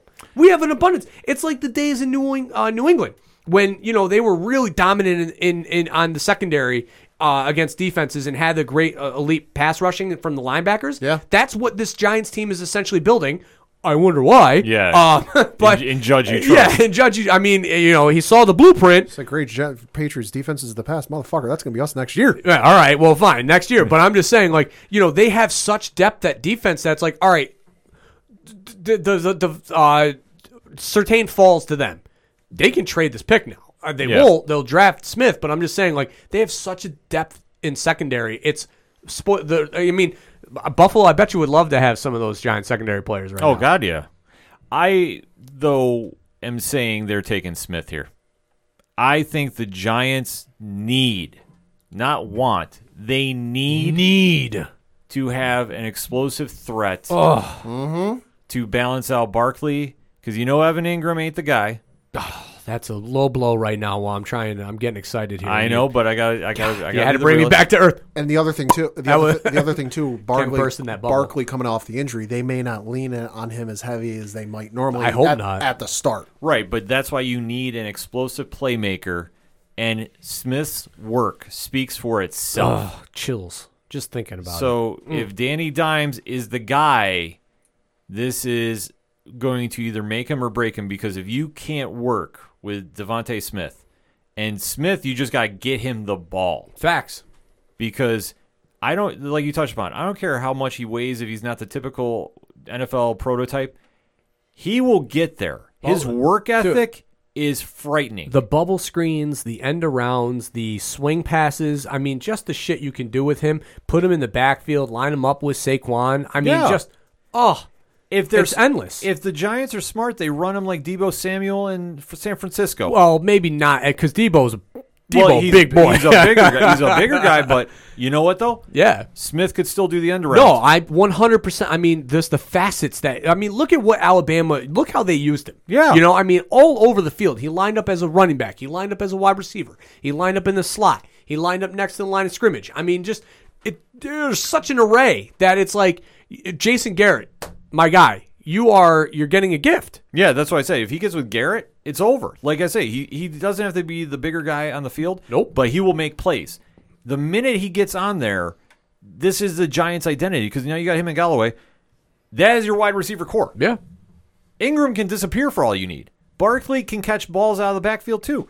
This is what your Oh. trifecta need, is needed. Stop. Stop. No more. No more. I can't take it anymore. So I'm saying, Ugh. Unless something absolutely wild happens, like Philly trades into the top ten, but I but with what though? I haven't heard a Giants offense this good in eons. yeah, I mean, literally, like you. What do you do? What do you do? You hope that you leave. What you do? I know how you beat the Giants. You let you leave Evan Engram wide open and let those brick hands Yeah. drop every pass. yeah. that that's that's the only thing you can That- do. I'm sorry, Mr. Engram. That was mean, but you know, sad but true. Watch sad game but tape. true. yeah, watch that Philly game. Sorry, yeah, Philly. exactly. You uh, that's a whole different ball of wax. But that's where I think they're they're taking him to, and it would make a lot of sense. So Smith rounds out the top eleven for the NFL draft mock one that we're doing here on the ODPH. Uh, since you cover your teams, I'm just going to throw in Buffalo. Do it. taken, you know, very late in the draft. And, you know, like I say, I trust what Brandon Beane is doing. So I'm not really too worried about the pick because we are picking at 30. I don't think we're going to move up. One of two things is going to happen here. I think they take Najee Harris from the running back from Alabama Okay. because I think, all right. I think, right. I think, listen, Zach Moss, I like, but I don't know if he's the guy. Singletary is Darren Sproles. He's Right. not an everyday back. So I think if you put Harris there, I love Harris's ethic. I, I love how he goes about his business, and he just has that character about him that I think would be a perfect fit in Buffalo. sure. So I think they either go there, but I know that Beane has been very public about saying, well, we don't need to go get a, a running back. So I don't know if he's just being coy and, and messing with everybody. If they don't, there's one glaring hole that they need to kind of shore up, and I think it got exposed against the game against Kansas City. You need to get fast on your wide receiver or your cornerbacks. Yep. You need Yeah. Tre'Davious White is a, is great. I'm not saying it's it's all on him, but they need to inject some kind of speed and toughness there if you're going to com- be competing with Kansas City. Your bench has been set. You need to hit it. So if they don't take him there, I think they take uh, Sante Samuel Jr., cornerback Okay. out of Florida State. I think that that would make the most sense because they need to get somebody back there that is going to neutralize, not say shut down, but neutralize Say if uh, Samuel Jr. is anything like his daddy, uh, he'll be pretty good. yeah, that's what I say. Like, I think that there's a high upside to them. So that is my one-two pick that could happen at 30 because I think both of them are going to be right around there. So I love. I I mean the uh, Sante Samuel pick. I do like to. I, you know, overrated at Florida State. I mean, potentially there were some glimpses of of. Um, you know hi- him being exposed. You know as far, but you know you don't necessarily know if that was coverage or scheme. Uh, you know, meaning him or the the scheme that they were running at Florida State. Um, I mean, I know he probably wouldn't slip there. Um, but I want to throw his name out there because I think if he does, Jeremiah uh, Koramoah, Osum Koromora of Notre Dame, the linebacker, I think would help Buffalo too because of his versatility, being able to cover. Um, because there's the, the whole that the, I mean, they're secondary from the linebackers to the uh, to the secondary, you know, the pure secondary, the corners and safeties were absolutely exposed. You're 100 percent right. Yeah. But um, you know that kind of skill set, or uh, I mean, the name that I, I see getting tied to them is the uh, Afad- Ifeatu Melifonwu out of Syracuse. Okay. He'd be okay too. I, like- mean, I, I watched that. You know, obviously Notre Dame played Syracuse last year, um, and of the guys who played well, he was the sole standout for the Syracuse secondary. So yeah, I think they'll definitely focus on that for the latter half of the draft. That I think the Bills are going to be smart about that. But I think if Harris is there, I yeah, I, I like that. You know, you brought that up after the the game against Kansas City, and I mean th- this. Like, let's look at this draft here. The depth, as far as skill position wise, Oh, wide receivers and corners, is so abundant that you know you can make that pick with Najee Harris at thirty and still come back around in the second round and get a corner, yeah, and oh, and, and still and still be a very serviceable corner. I mean, Asante Samuel right now. I mean, on this draft that I you know typed up for reference, isn't even going in the first round. So I mean, he could very well be available in the second that you might be able to a trade up for, Mm-hmm. or b might fall to you, you know, in that deep later half of the second round because again, you know, like I said, there was lapses of of moments of, of coverage or whatever. So he might be there. yeah. And Najee Harris is a great pick as far as being able to have a running back that's going to move the chains. Yeah, that's what they need because I think that was one glaring hole that too much was relied on Josh's legs. to- Facts. to, move. Facts. And- and oh, that- you saw it. You saw it in that yeah. game against Kansas City. Yeah. They weren't they weren't worried about the run at all. Exactly. So when you take that element out of the Bills game, it became very one dimensional. Josh did what he could, but he's still only one person, even though he had a great wide receiving corps with him. However, that defense got exposed. So I think that's the two areas that Brandon Beane's going to focus on in this draft. And I think he's going to make some adjustments. I know they're talking about Josh's contract.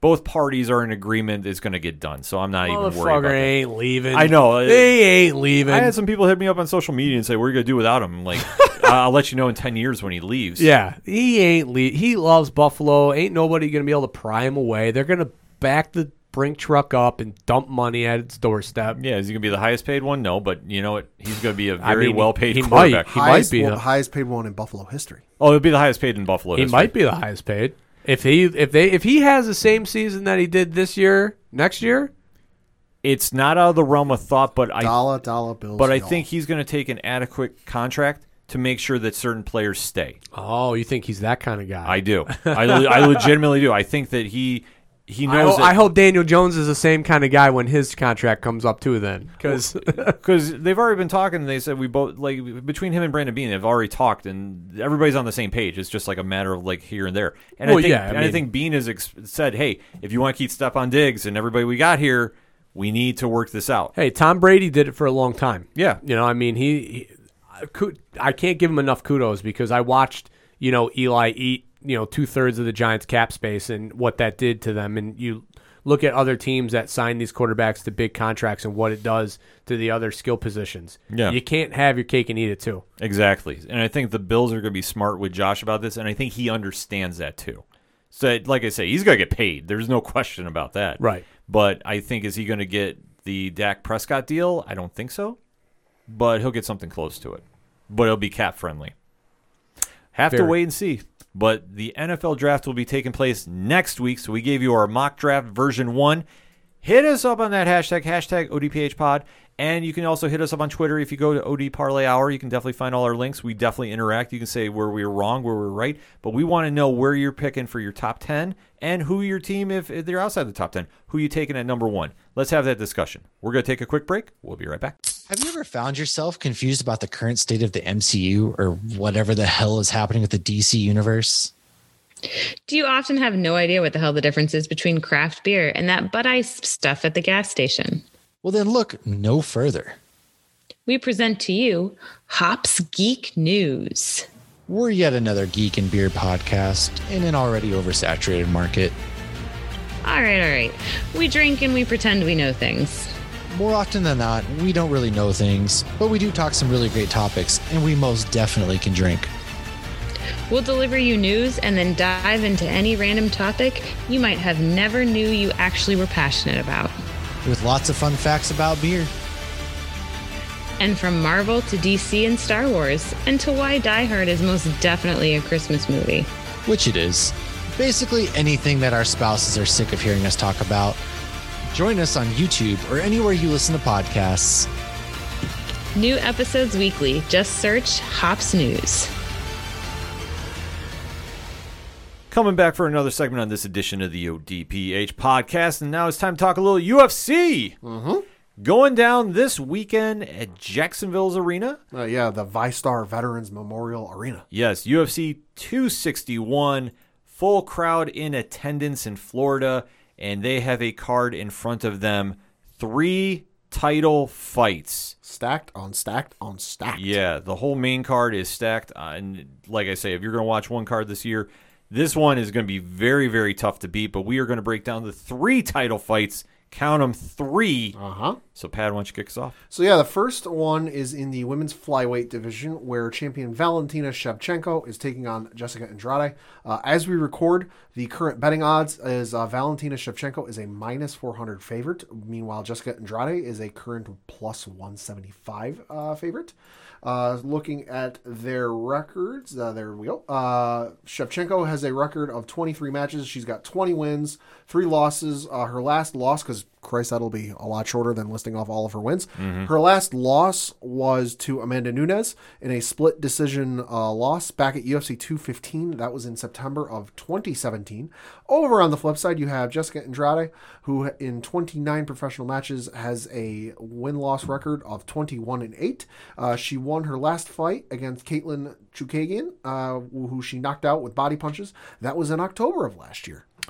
So, Coach, any initial thoughts on this bout? Yeah, I mean uh, Valentina, clear cut winner in this fight. I don't. I don't think it goes you know more than three rounds. I, I know Andrade is a, a very tough and formidable opponent, but I just think you know Valentina, as far as you know, when you talk about the fact that she's able to push Nunes to the point where nobody else has been able to before.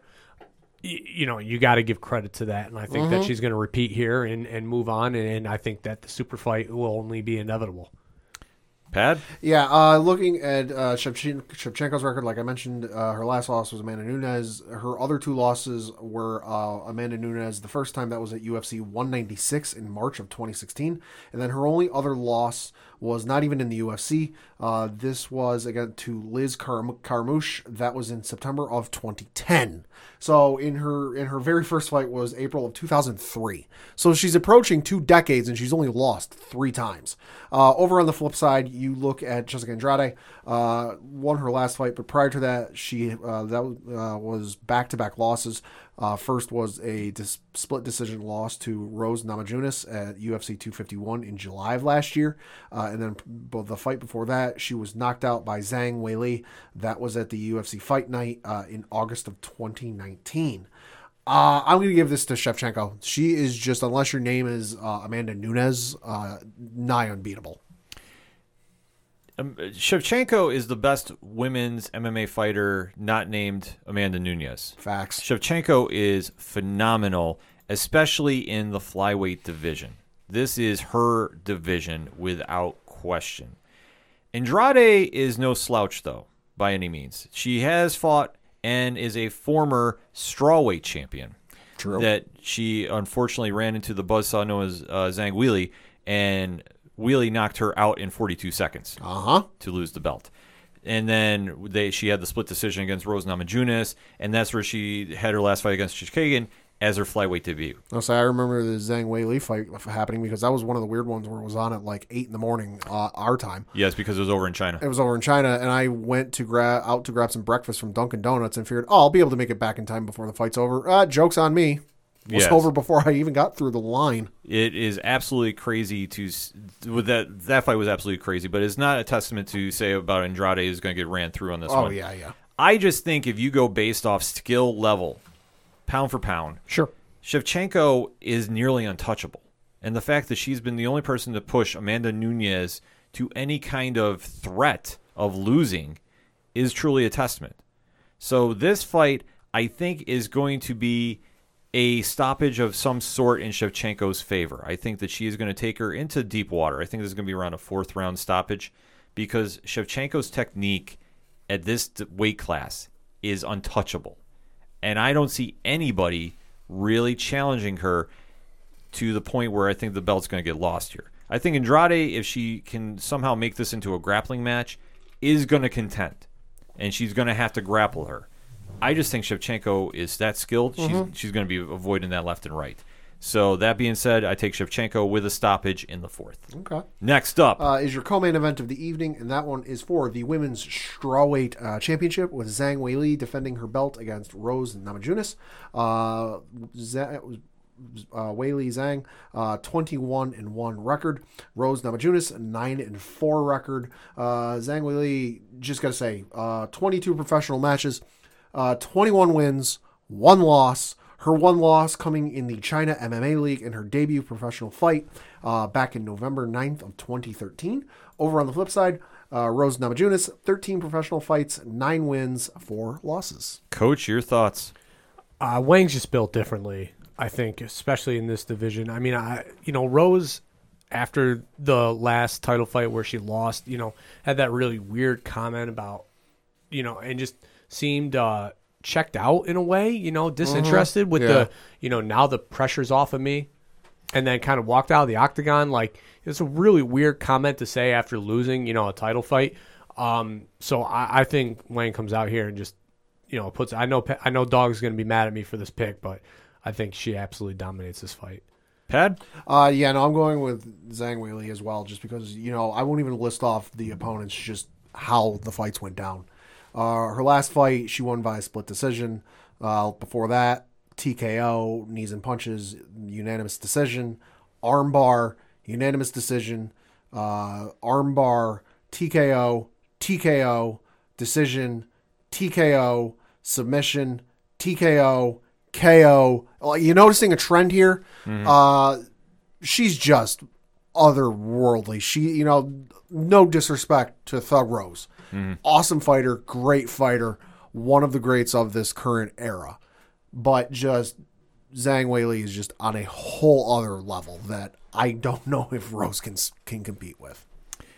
This is going to be a fight of the night contender. I am going to put this out right now. Zhang Weili against Joanna Jędrzejczyk was one of the greatest fights I've ever seen, and that was last March. So she hasn't fought in over a year, and I don't think she's going to have any cage rust, so to speak. I think that she's going to be prime and ready to go for this one. That her technique, I mean, obviously she's carving her own legacy in the strawweight division, no question about that. To flip the coin, though, on Thug Rose, one of the biggest fan favorites in all of MMA, period. She is just absolutely incredible. She has gone to battle with Joanna Jędrzejczyk. She is the one that took away the mystique of Jędrzejczyk and stood there and just dominated the fights that she's had.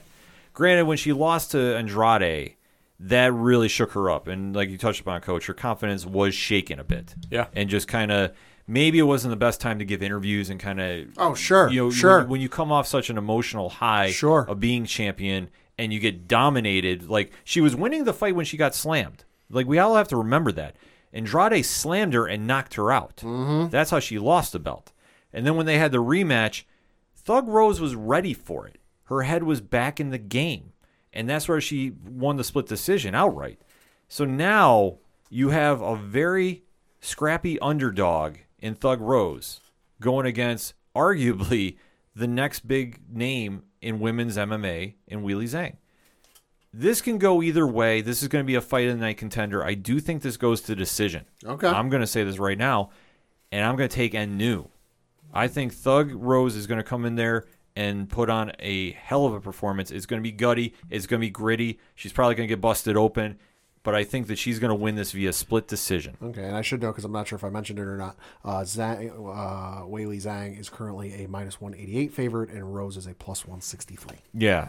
So I mean, obviously, but Rose draws that too. Oh, she's, yeah. She's such a fan favorite that she goes in every fight, and it's hard to root against her. Right. She's going to scrap. Yeah, and that's what you want to see in the fight. So this one, like I said, could be the fight of the night contender. Outright, right now. Yeah. Uh, next up is your main event of the evening, the fight you're all here to see. For most of you, uh, that is in the welterweight division for the welterweight championship, where champion Kamaru Usman is defending his belt against Jorge Masvidal. Uh, current betting line is uh, Kamaru Usman is a minus 400 favorite. Jorge Masvidal is a plus 350. Jesus. Yeah, uh, Kamaru Usman in 19 professional matches is has a record of 18 and one. That one loss coming in his second ever professional fight back in May of 2013. Jorge Masvidal on the flip side, uh, 49 professional matches, 35 wins, 14 losses. Coach, your thoughts? Uh, I my first take is this fight better be better than the first one, because that Yeah. was a snooze fest. Obviously, we had the lightning deba- uh, debacle, which we were re-upped and moved. Oh, to yeah. Dog's- Oh, to yeah. Dog's house. Uh, a lot of uh, moving pieces, so it might have been just the overall exhaustion of the day that was putting me to sleep. But my God, this match had me on the rocking chair, ready to go night night. Yeah, me too. Um, I I know I know that um, is going to come ready to go. I mean that is his mo. That is who he is. Um, he's you know claiming that this is going to be a, a very violent you know fight. That's going to be uh, you know hands on on hands. You know it's going to be a fist fight. It's going to be scrappy. I don't think that Usman is going to want that in any shape, way, or form again has Mazi, has Masvidal improved his grappling and and Muay Thai and, and you know that type of stuff? That's going to be the question. You know, if he can grapple back and get himself off of the cage and not let Usman hold him in these positions, then it's a 50-50 fight. But if Usman's able to to control him and you know p- his position in the octagon and able to get him on the fence, you know, get him on the floor, he's going to do what Usman does, which is score points, and he's going to do the foot stomps and it's going to be the knee strikes and it's going to be the same boring shit that we saw again. But I know the fight with Gilbert Burns was different, but you can't. Gilbert Burns does not have the hands that Masvidal does. Right. So if you stand toe to toe with him, he will lose. If he can out wrestle him and out grapple him, it'll be Usman's fight. Pat? Uh, looking at uh, some of the last few matches, uh, Masvidal, like Coach mentioned, law, his last fight he lost via unanimous decision to Kamaru Usman. Prior to that, he knocked out Nate Diaz uh, via doctor stoppage, uh, and then knocked out Ben Askren. That was the you know the fight or the The knockout. infamous knee. I don't remember that. What happened there? It, I don't think we relived that this entire last week. Yeah, the, you know Uh, that was don't the, even get me started on that. that, that was the knockout. Paul heard- knockout. That was a knockout heard around the world. Five seconds fastest knockout in UFC history. Mm-hmm. Uh, and then he knocked out Darren Till. Uh, and then prior to that, he lost to Stephen Thompson and Demian Maia. Over on the flip side, you got Kamaru Usman, knocked out Gilbert Burns, unanimous decision against Jorge Masvidal, knocked out Colby Covington, decisions against Tyron Woodley, Rafael Dos Anjos, Demian Maia. You know, just and after that, decision, knockout, decision, decision, decision, decision, submission, knockout, knockout, knockout, knock, knockout, submission. You know, then the one loss, and then his very first fight, knockout. I unless Masvidal comes in there with something, you know, having improved on something, or like when Conor came in with the shoulder shrug of doom, that who the hell saw that coming? You know, Yeah. unless Masvidal comes in with something wild like that, or like Coach said, unless he's improved on something that was lacking in the first fight, I don't see how Kamaru loses this. We need to remember when these two first fought that Masvidal and Jon Jones were arguing about money at the time. Facts. During the UFC, and and Masvidal just got a contract redone, and th- he took this fight on short notice. Mm-hmm. Had to lose 30 pounds in 10 days. Yeah, it was some wild Which scenario. isn't healthy. which is on Gamebred YouTube. Uh, I just watched the two part series on it. Um, nuts. Yeah. Absolutely. I mean, first off, the dude didn't really start cutting until like three days before the fight. That's so, really not healthy. Yeah. Yeah. I mean, it was it was wild. It was Kids, something don't to try that at home. No, exactly. I mean, it was sauna, towels, sauna, towels, treadmill, sauna, towels. And the argument was he had not been fighting, did not have a scheduled fight, but he claimed he was in the gym and he was working out and training for this. So then we got his moment. We did have a very boring fight. Let's be honest about this. This was just Usman out grappling him for five rounds. So now we fast forward a bit. Usman has now forged his own legacy in the UFC as one of the scariest fighters on the planet. And now we have Masvidal, who has had a full camp. Uh huh. So there is no excuses. This is the first event in front of a live crowd in over a year. Let that sink in for a second. Let's also remember that this is in Florida, where both fighters started fighting in their respective camps. So you do have that element of you're fighting in front of friends and family, and you are going to have all eyes on the sporting world on you that night. I mean, you got, I mean, the narrative of the Blackzilians versus America Top Team. You know, Yeah, kind of 2.0. versus- yep. yep. yeah, you have that narrative going. There are a lot of storylines going with this. Mm-hmm. So it's either put up or shut up.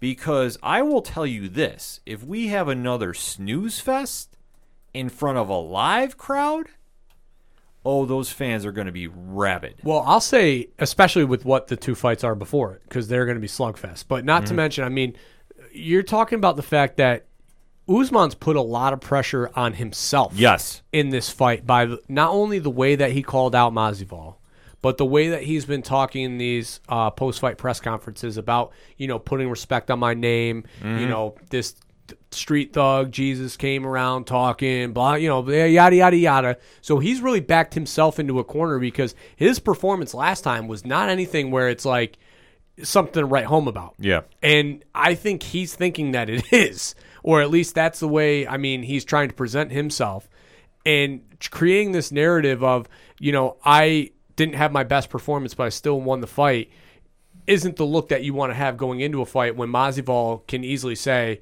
I took you on three days' notice or 10 days' notice, lost 30 pounds, and took you five rounds. Yeah. And clipped you. Yeah. That's the narrative that we have to remember with this. But when it's all said and done, I think Usman is going to put on a highlight reel performance. I think that he understands the pressure he's put on himself. I think he understands the gravity of the situation he is in. You are in front of a sold out arena Uh huh. you are going to have so many eyes on you that night. And it's not to say he hasn't fought in front of a crowd before. It's not to say he hasn't fought in front of pay per view before. But let's face it, this is the first time since COVID has been in effect Uh huh. that you are now back in front of a crowd. And that first fight was at the Apex behind closed doors. And Mm-hmm. let's face it, if you watched that fight, would have been booed relentlessly out of the building. Yeah. So now, how are you going to do this in front of your former camp and and like everybody that's going to be in attendance that you know? And some and some people are just going to be excited to be back in front of a live crowd. Oh yeah. you're going to have to perform. And I think he's going to. Because the one thing that is going to drive him to close this fight is that he can't leave any excuses on the table. If we go to another decision. I fear we're going to have a trilogy fight. Mm-hmm.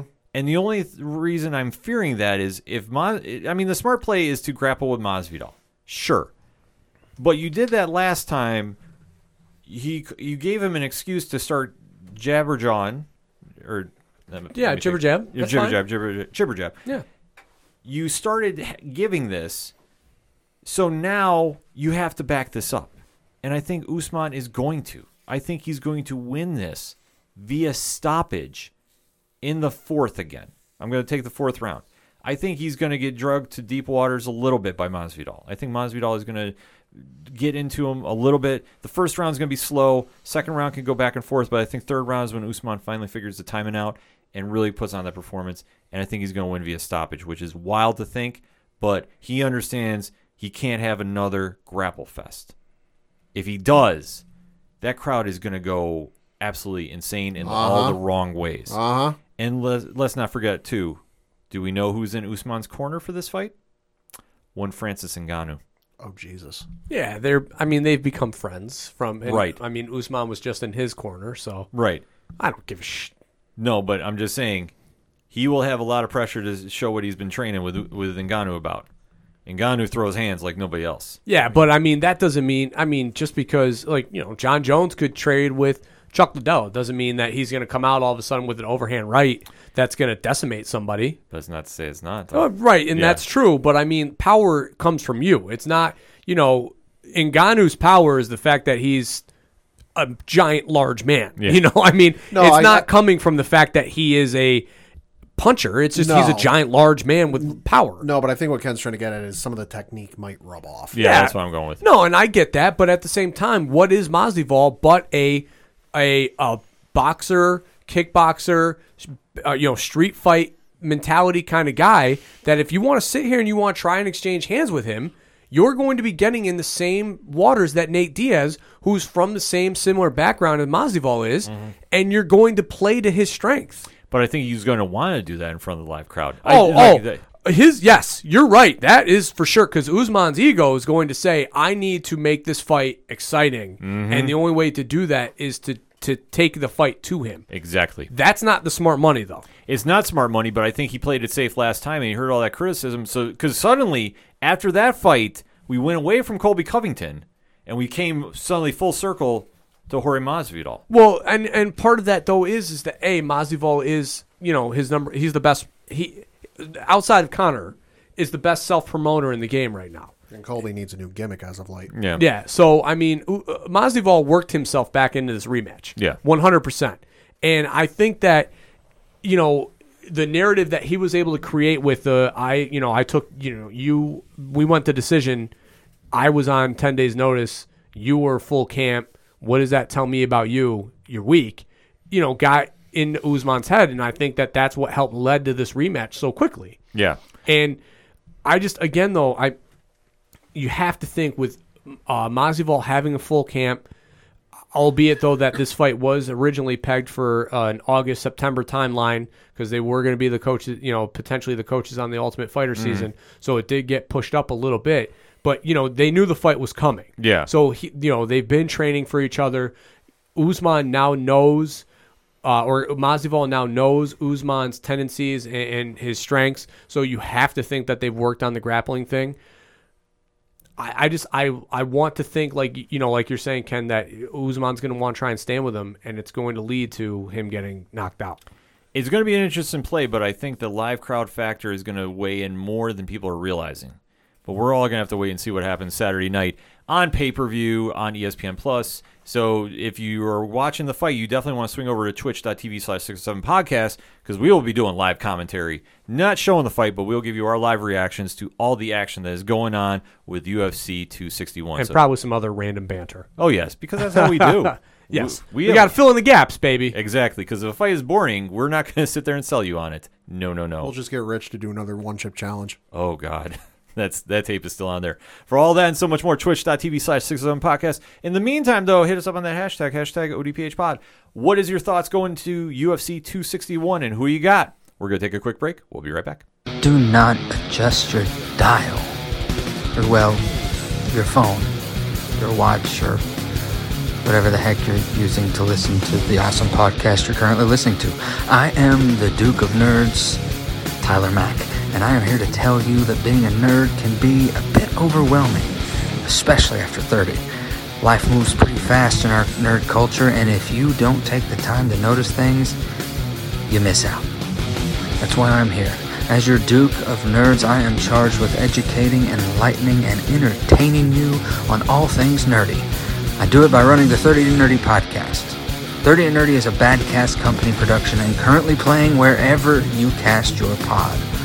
Follow along each episode using the hashtag 30 and.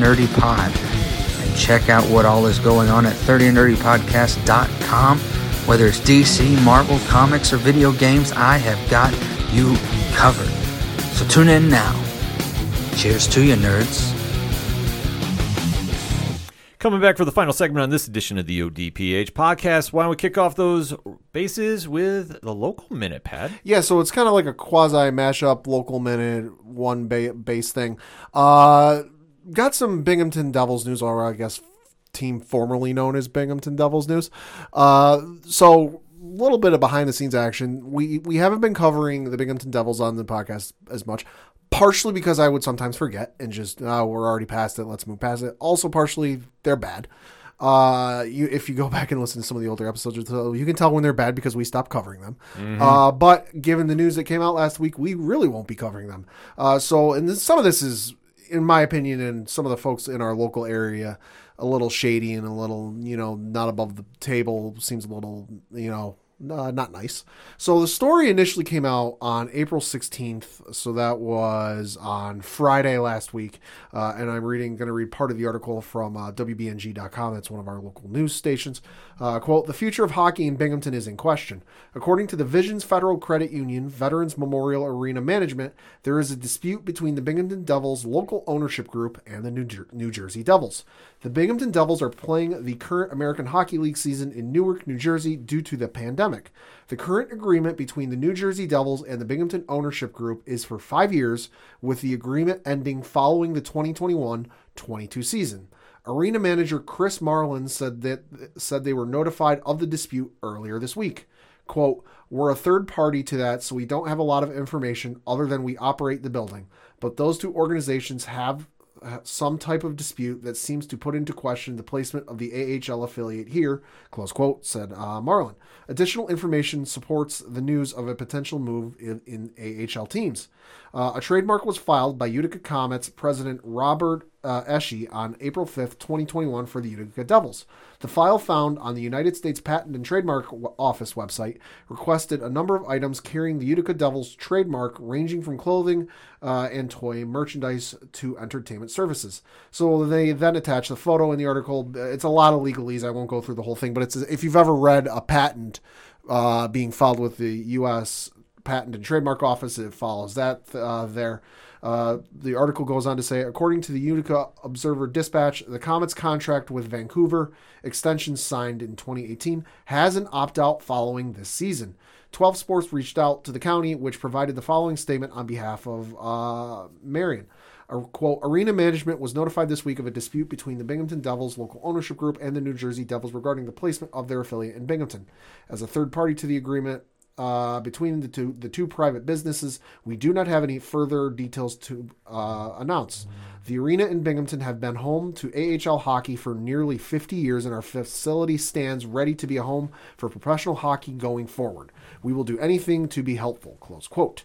Uh, the, the, and also our uh, 12 Sports, WBNG reached out to the American Hockey League, who said, "quote The league has not received any request from the New Jersey Devils to move their AHL franchise." Uh, the AHL also went on to say it had not received any request from Utica and had no comment to provide. So, what got bombarded with that news on Friday last week, which is already bad because, for those who don't know, uh, like we said, hockey has been played here in Binghamton for going on 50 years. You know, we first had a team here in 1973 in the Broome Dusters. Uh, that was in the NAHL. Then you had the Bing- the Binghamton Dusters. You know, the Whalers. Uh, and then the uh, Rangers, ranging from 1977 to 1997. Uh, once the Binghamton Rangers left, we had the BC Icemen uh, step in for the UHL from 1997 to The two- sickest entrance of all time. right?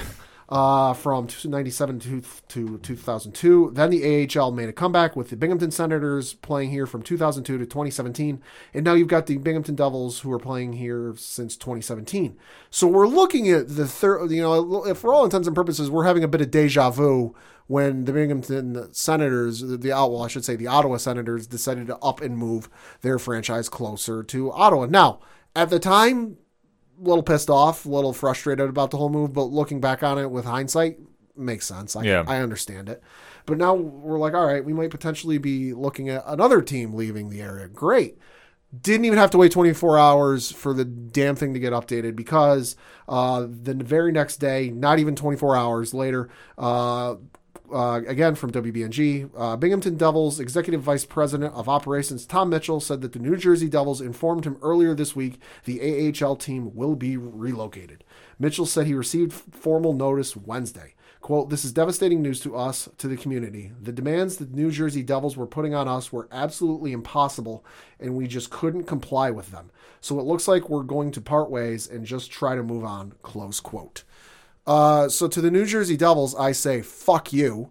Uh, if you end up going to Utica, hey, whoever signs that deal in Utica, have fun because it now appears that the uh, New Jersey Devils are not one to fill out a contract and want to get out as soon as fast as fucking possible. So they'll be there for a hot minute and gone. But it, it just sucks for the area because, you know, I'm not the biggest New Jersey Devils fan. I'll admit it. I'm a Rangers fan, but it's, it's nice to see you know, minor league hockey to eventually see these guys, oh, hey, play here, and then you see them play on the big stage in the NHL. And, and to lose a team and as shitty as a way to find out like this just doesn't help any.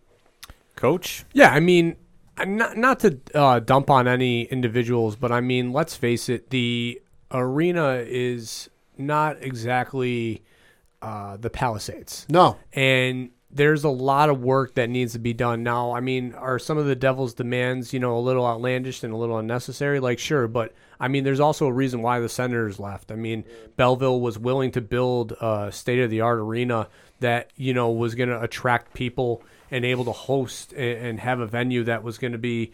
Uh, Eye pleasing, I guess you can Sure. say. Um, you know, and now the the uh, arena has done some things, you Yeah, know, we- to, to renovate, which I mean, you you have to give them kudos for. You know, the video board, Yeah, new um, seats. new seats, you know, and all those things. But at the end of the day, the capacity, uh, so the number of people that can come to games, you know, the parking downtown is a little bit of a atrocity right now. It was, but they, uh, so for those who don't live in the area that don't know, we had a parking garage that was two blocks, not even. Yeah, not even two not blocks even away. two blocks from where the arena played.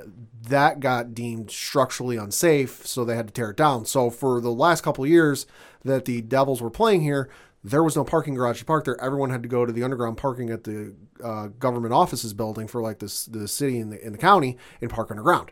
There is now that new brand spanking new parking garage there, so at least a little alleviated. Yeah, I'm. But obviously, COVID, nobody can get down there right, now. So right. um, you know, so it, it sucks for the area. I mean, uh, have you know when the Senators were good, you know, you, and when we had that team, Oh my god, that lockout year. yeah, Yeah. they can draw a crowd. You know, people were the arena was the place to be. I mean, I remember during that playoff run, you know, uh, my high school girlfriend, her parents were, you know, chomping at the bit to get to every game Yeah. they possibly could. You know, literally uh, scalping tickets at certain points to be able to get to see games, especially during the Calder Cup run. So, I mean, it, it's a hockey town, you know, not Yeah. as not as traditional as it once was, but it's still, you know, in our our history. Um, and it's sad to see another team leave. Um, but at the end of the day, you know, the arena needs to. I mean, we're the smallest ice surface, uh, the smallest seated venue, Mm-hmm. Yep. and you know, the oldest uh, working stadium in the AHL, and that comes at a cost. Also, yeah, say what you will about the arena. They built that some bitch to last. Yeah, and Yeah. they sure and they did. And I mean, I'm not trying to knock anybody. I mean, I know it is what it is, but at the end of the day, you know, you have and the operational costs Yeah. are extreme. I mean, that's Yeah. why the Stop DWI is a shell of what it used to be because the operational cost to rent the building to Oh, run yeah. that tournament Oh, yeah. is too expensive. So Yeah. there has to be a give and a take. There needs to be a a negotiation and, and a little bit of leeway here. Um, and I don't know what it will take to get another team here. It's obviously going to probably not be a AHL team because we just can't we we cannot facilitate what the AHL is now operating at, and that's that's as simple as it is. I mean, there's no sugarcoating. No, there's not. But I mean, you could see another AHL team in that. You know, it, it now appears if everything that you know our local news channel has reported is true that you know Utica is going to opt out with their contract with the Vancouver uh, minor league team, so the Utica Comets. It now appears that Vancouver is going to be looking for another. So this could just as easily be a swap. And, and now Vancouver's uh, minor league team comes here, and Jersey's goes up there. But I mean, it, what for another transitional year? Yeah. You know what I mean? I mean, I mean, listen, my heart of hearts, Rangers come back. yeah, that's not ever happening ever. Yeah, you never say never, but no, but, they but- listen. They love the fact that their people are an hour and fifteen minutes away via train. They Oh, lo- I- they love that. I just say in this world and day and age, you never say never. But to go back to the subject, I mean, it is an unfortunate thing that Jersey decided to pull the team out, and, and the manner that it came about is Real shady. just yeah, it's just um, not to not to sugarcoat it, it's just very shady in my opinion. Sure. So to see what is going to happen moving forward, But I mean, what they did with Albany was shady too. Oh, yeah, So I mean, exactly. this, This this, is is Jer- track there's a precedent. This Yeah. is why I say Utica, enjoy the Devils while they're there. They will leave you at the first drop of a hat. yeah. Well, so I mean, this, but th- that's what these team, the Senators did the same team to the team where they were previously to come here. Yeah. you know, I mean, it's all backdoor deals. It's all shaking hands, kissing babies, and, and, and all this bullshit. It's all at the end of the day, it's a it's it's unfortunately a I don't want to say corrupted game, but it lends towards where the money is. Anytime the sport becomes a business, it transcends into something else. Sure. And that's the problem you have with any sport team. Uh, once, like I say, business is a whole different ball of wax than what you have on the game. So for us moving forward, it's going to be interesting to see what fills the stadium, if anything, if in the arena and whatever the decisions they decide to do. I mean, that is their business and that's per, their prerogative. We're just giving you our opinions on it because we're going to be without hockey as of right now as we're mm-hmm. recording. Could we have Vancouver's team come in? Maybe. Possibly. We don't know. Is there going to be an expansion team that is going to pop in here that we don't know about? Sure. Oh, now that you mentioned that, there is that team in Seattle. I mean, coming. there there's a lot of variables that could come into play, but for sustaining a team moving forward, there's going to have to be a you know a real good hard look at what we have to do to, to Yeah. keep it, in our opinion. Yeah. So the more that we're focused on that and can make that long term commitment to making the upgrades and in our into what the specifications are going to be. Because if you, it, it, it's been shown in this area, if you make the upgrades, you know, to borrow the term, they will come. Yeah, exactly. If you build it, they will come. Like you and Ken, you and I both know, attendance at NYSEG Stadium, you know, the minor league baseball stadium down here for a lot of years, real low. yeah. Not a lot of people showed up unless you had somebody from the New York Mets making a rehab assignment a la Jose Reyes. You know, not a lot of people went unless there was somebody big name popping through. Mm-hmm. But ever since they made those adjustments, you know, and those changes with the, the beautiful video board they have out in the outfield, ripping out all the seats and giving them nice new seats, all the concession changes, the party deck they got in the right field seats, just all the people are coming now. Yeah. Eh, So I think the arena management needs to take a page out of their book and say, hey, listen, we clearly need to make some changes. Let's figure out what it is. Well, Exactly. that and the product on the ice needs to be better. Well, Because the- the Mets, yeah. the Mets have been pretty decent the last what five years. Yeah. Mm. I mean, they had a run there, and what? Yeah. Yeah, three no, years ago that- in the championship. But So that- there's just there's a lot of variables that they need to just really focus in on. But Sure. what it's like, what can you control that's right in front of you? Yeah, I mean that that's the thing with minor league baseball is there's always a crap ton of players, so you can easily spread that out.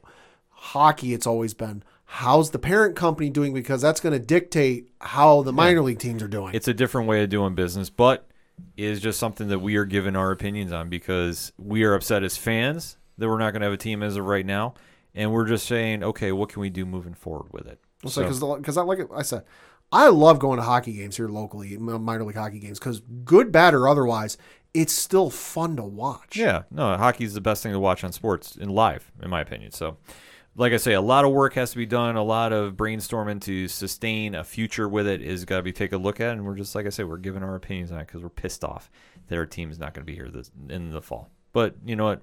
I've never been a Devils fan anyway, so good riddance. Fuck New Jersey. Coach, let us talk about something in New York. Well, let's get a little positivity Yes. here. Uh, ladies and gentlemen, not to startle you, the Knicks have won seven in a row. Did anybody think we were not going to talk about the Knicks right now? And going for number eight tonight. Um, I mean, let's just talk about the fact that this Knicks team is a fun to watch. yes. I mean, they they scrap, they play hard, they're playing defense.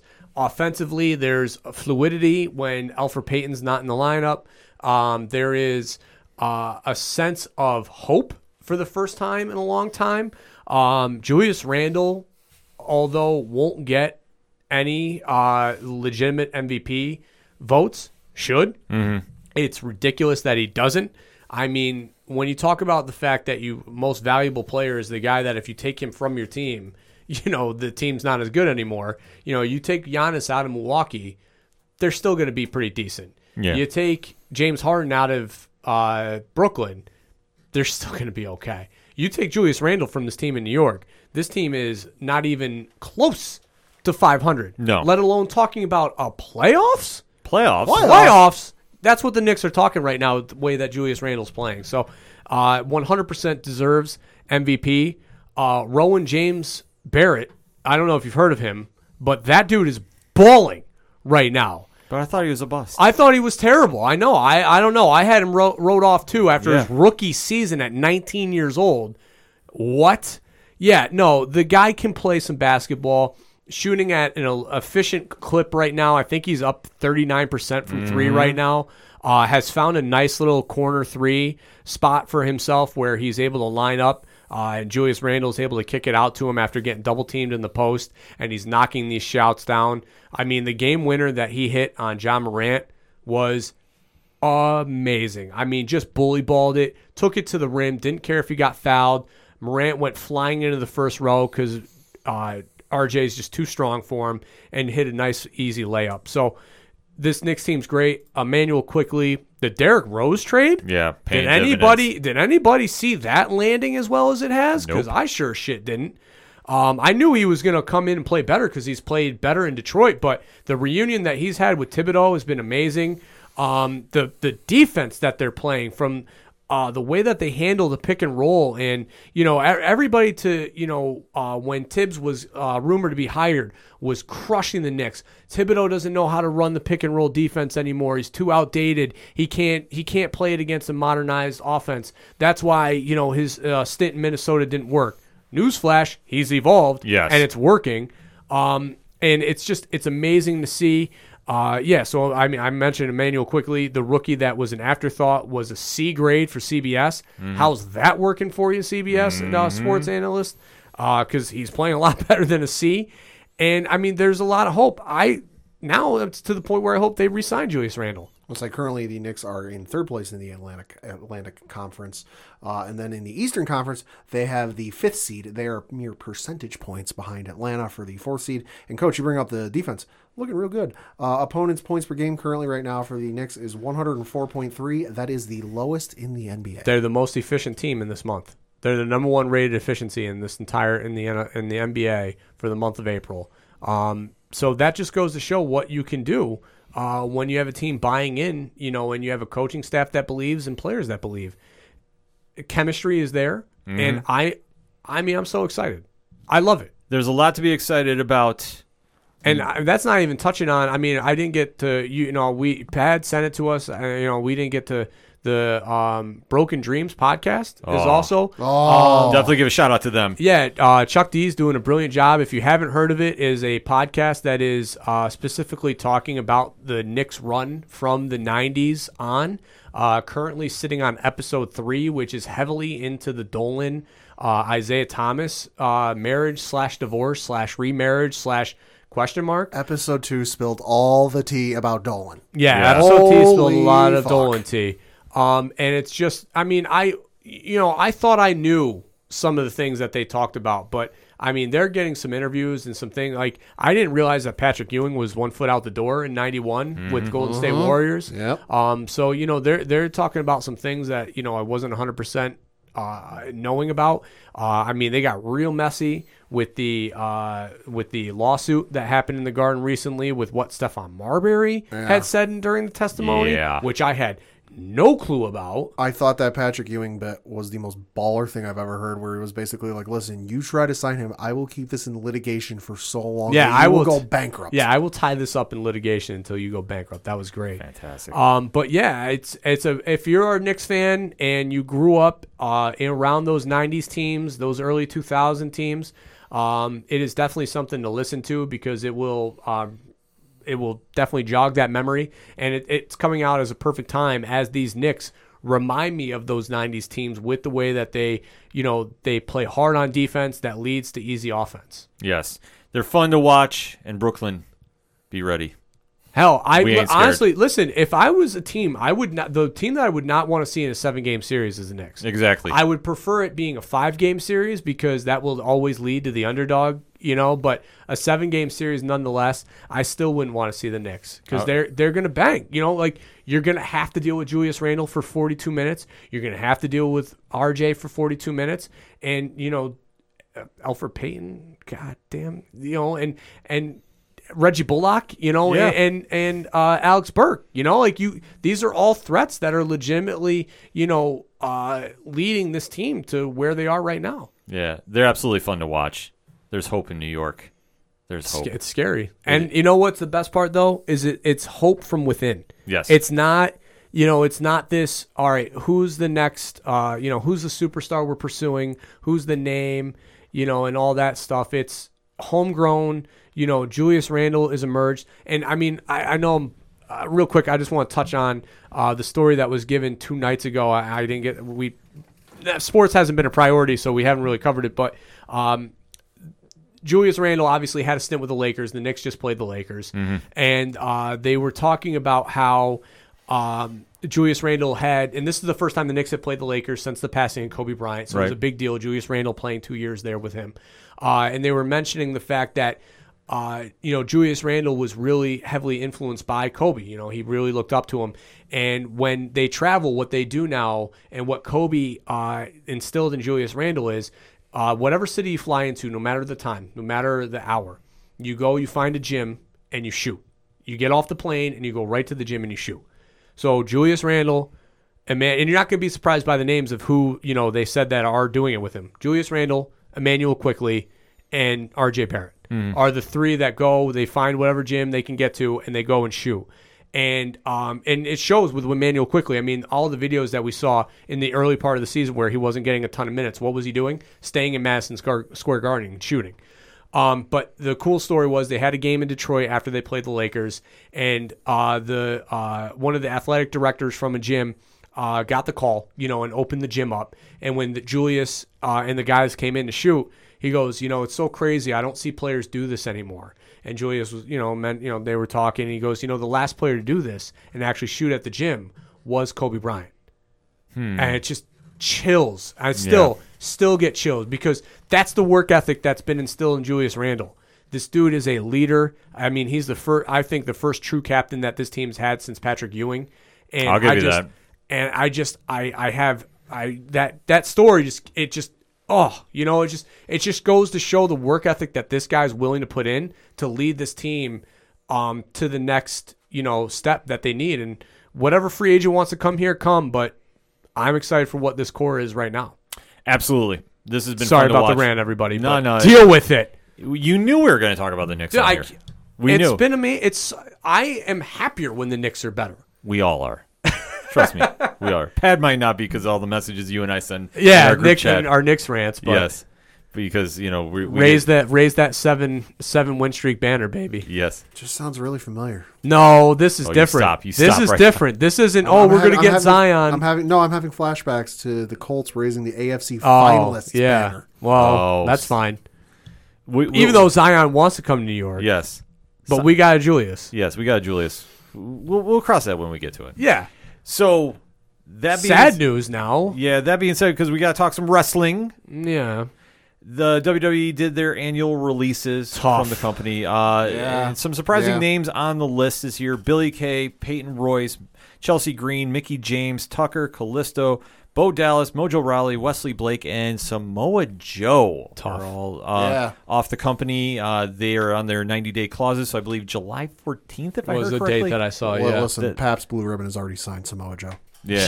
Yeah. Uh, yeah, that's been quite a quite a funny thing to hear on uh, social media. Yeah. But I guess, gentlemen, very quickly, thoughts on the releases and anybody you think is going to go somewhere as soon as the day's up there.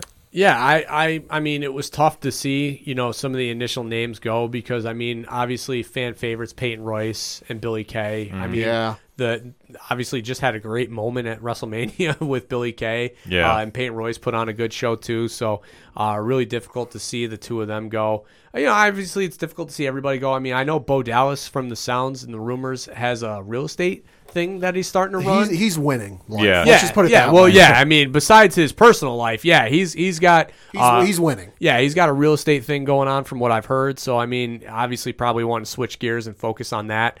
Um, but Samoa Joe, you know, obviously the name Yeah. that was uh, difficult to see. Um, you know, the guy had such potential, had one of the best promos against Brock Lesnar that, you know, really you could see a light spark in Brock that we really haven't seen since maybe arguably Drew Yeah. um, brought it out of him. So I mean, that was really tough to see because he just he never was healthy enough to make a run. Yeah. And when he was healthy enough, they, they just didn't have the creative for him to push him Right. the way that he needed to be pushed. Um, you know, and and as far as everybody goes, you know, I know a lot of like, uh, you know, the AEW smarks are like, bring them on. Yeah, sign everybody AEW because you know you've got all the fucking room in the world for these Yeah. rosters. Yeah. Um, I don't, I don't know. I mean, I, I Chelsea, I, and you know, the thing that really perturbs me the most is, you know, a lot of these people are uh, uh, going right after the uh, pipe bomb, you know, uh, shoot interviews, and it's Yeah. like, listen, I know that you're upset and you're probably anger about your angered about your release and shit, but like, let it fester. Like, don't just do the easy thing and like, all right, I'm gonna drop my, you know, my podcast interview on, uh, you know, Yeah, they, X they podcast. Want, they want the Moxley moment. Yeah, Yeah. yeah, and I mean, you know, and Jericho's going to feed into that, and he's probably going to bring on bring them all on individually. Uh, see, I don't, I don't think you're going to have that. I think that some of them are doing. it. I know Tucker is really trying to gr- draw some attention to him. Oh, yeah. Which I, I just think is such a bad look. Listen, this happens in the business. It's- there are releases every year. Yeah, the Samoa Joe thing is a bit surprising, but Surprising, the only the only thing I could figure is WWE wasn't going to clear him. Right. and he wants to wrestle. Listen, Well, and I don't. Well, I don't think he's going to go anywhere because uh, he tweeted something to CM Punk to the effect of, "They shouldn't have given me all this money." Well, he doesn't have any motivation, so to get to, to- like they say to immediately jump back in, he's very well set as far, for, as far as we can tell. I'm just going to say that, you know, when the initial thing happened, it was shocking, even though we probably should have known the date was coming because Yeah. it's always around WrestleMania Yeah, season. But yeah. But right after though, was surprised. releases happen in sports all the time. I mean, think about your favorite sports mm-hmm. organization not re-signing your favorite player. You know, I mean, the Giants let Landon Collins go, and he was my favorite safety that the Giants had. Shit like this happens all the time. So it's like you knew it was inevitable. It sucks, Yeah. and you don't want to see people without a job, but like they're gonna land on their feet and they're gonna be okay. Yeah, I mean Samoa Joe definitely surprising. Might be the biggest dropped ball botch job they've ever had in that company's history. It's debatable. It's just tough. In, It- it- just in terms of the pedigree and the aura and the mystique of Samoa Joe Yeah. finally coming into WWE and just the build up and the great stuff he run he had at NXT outside of the bad first entrance music. Yeah. You know, just to then go never won a world title, that really didn't do. Now, granted, I get he was injury prone, but might be the biggest drop ball they've had. But no, Billie Kay, Peyton Royce. If half the crap that's coming out in the days since about certain folks backstage not getting them and this that, like what in the actual fuck? Yeah, and I think what they're going to do is I think Kay and Royce are going to go to AEW. I think that that's probably the Yeah. safe, That's the safe that's bet. the safest Yeah. bet. Yeah. Yeah. and I think that they're going to be somebody that really helps that division if they're given the time to do it. Because as we've seen thus far, AEW does not have the best track record of doing it. No, I, I think Joe. But what do you mean? One of their best matches of all time was the women's world title match. And where's the follow up? Yeah. No, Joe, I think will stay doing his own thing. You know, they gave me too much money. Uh, I can see Billie Kay, Peyton Royce going AEW. Uh, Bo, I think will stay retired or semi-retired with. He's his- got a farm or something. He's got farmer Yeah, real he's estate. doing real something. estate. He's well, doing something, He's yeah. got both. No, he's got both. He's got a farm going with his current uh, relationship partner, uh, and then he's got the, the he or they have the uh, real estate thing going. So he's got that going for him. Uh, Kalisto, I can see going maybe the route of Andrade, going like an international, maybe to one of the, the Mexican federations. Um, Tucker, I think I can see maybe going the indie route. You know, maybe maybe an NWA, maybe an ROH. You know, I can't see him going to uh, AEW. No, I don't. I don't think he is. something maybe something small. Maybe maybe stick with the indies for a while before he signs with with an NWA or an ROH.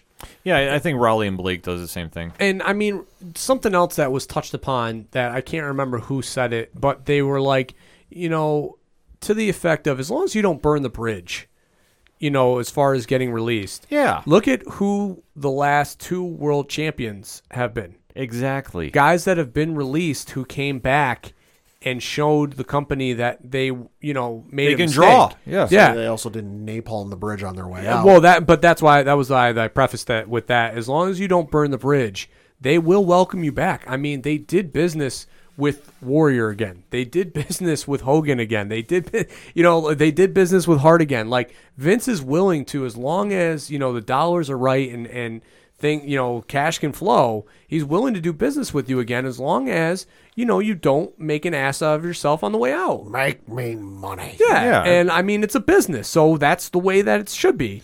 And as long you know, so Peyton Royce and Billie Kay, five years from now, could very easily be your WWE Women's World Champion, uh, Tag Team Champions at WrestleMania. Yeah. very easily. I think it'll be a an interesting play when this all sets up in July because I know with AEW having all out in late August, I'm not doubting that that's when we see some of these people debut there. I could definitely see, like I said, Kay and Royce. I think are there. I think that's as safe as a lock as you can get. Samoa Joe will be the ultimate X factor because if he gets cleared by AEW's doctors to wrestle, I'm sure he'd go there. I know that it, it would be a long shot, but CM Punk, they want to really try making that match happen. Him and Joe. one last Impact time. uh, also has Slammiversary or one of their big Yeah, but- quarterly pay per views. But in all honesty, like Impact has this weekend their pay per view uh, with Rich Swann taking on Kenny Omega. right. Is anybody even talking about it? Like, I mean, not really outside the fact that Mauro's going to be on the yeah, like I said, the Mauro commentary. Is going to be doing the commentary. Other than that, like I, I honestly see Impact getting absorbed by AEW by summer end. So it, it's it's going to be interesting to see how this all plays out. But with all these releases, we're just going to have to say we wish everybody good luck in the future endeavors. Yeah. and we can't wait to see where everybody winds up when they get finally uh, off their 90 day. Nothing but positivity. Absolutely. So that all being said, I know we went extra long this episode, so I'm just going to put it short and sweet. For everything that is the Ocho Duro Parlay Hour podcast, swing on over to odphpodcast.com because that's all I got for this week. So for your coach, my coach, the coach, Coach Duffy, Go New York, go New York. For the one and only Padawan J, Fuck the New Jersey Devils. I'm your host, Ken M. See you on Twitch on Saturday, folks. Twitch.tv slash 67 podcast. Thank you as always for listening to the ODPH podcast, better known as the Ocho Duro Parlay Hour. We'll see you next time.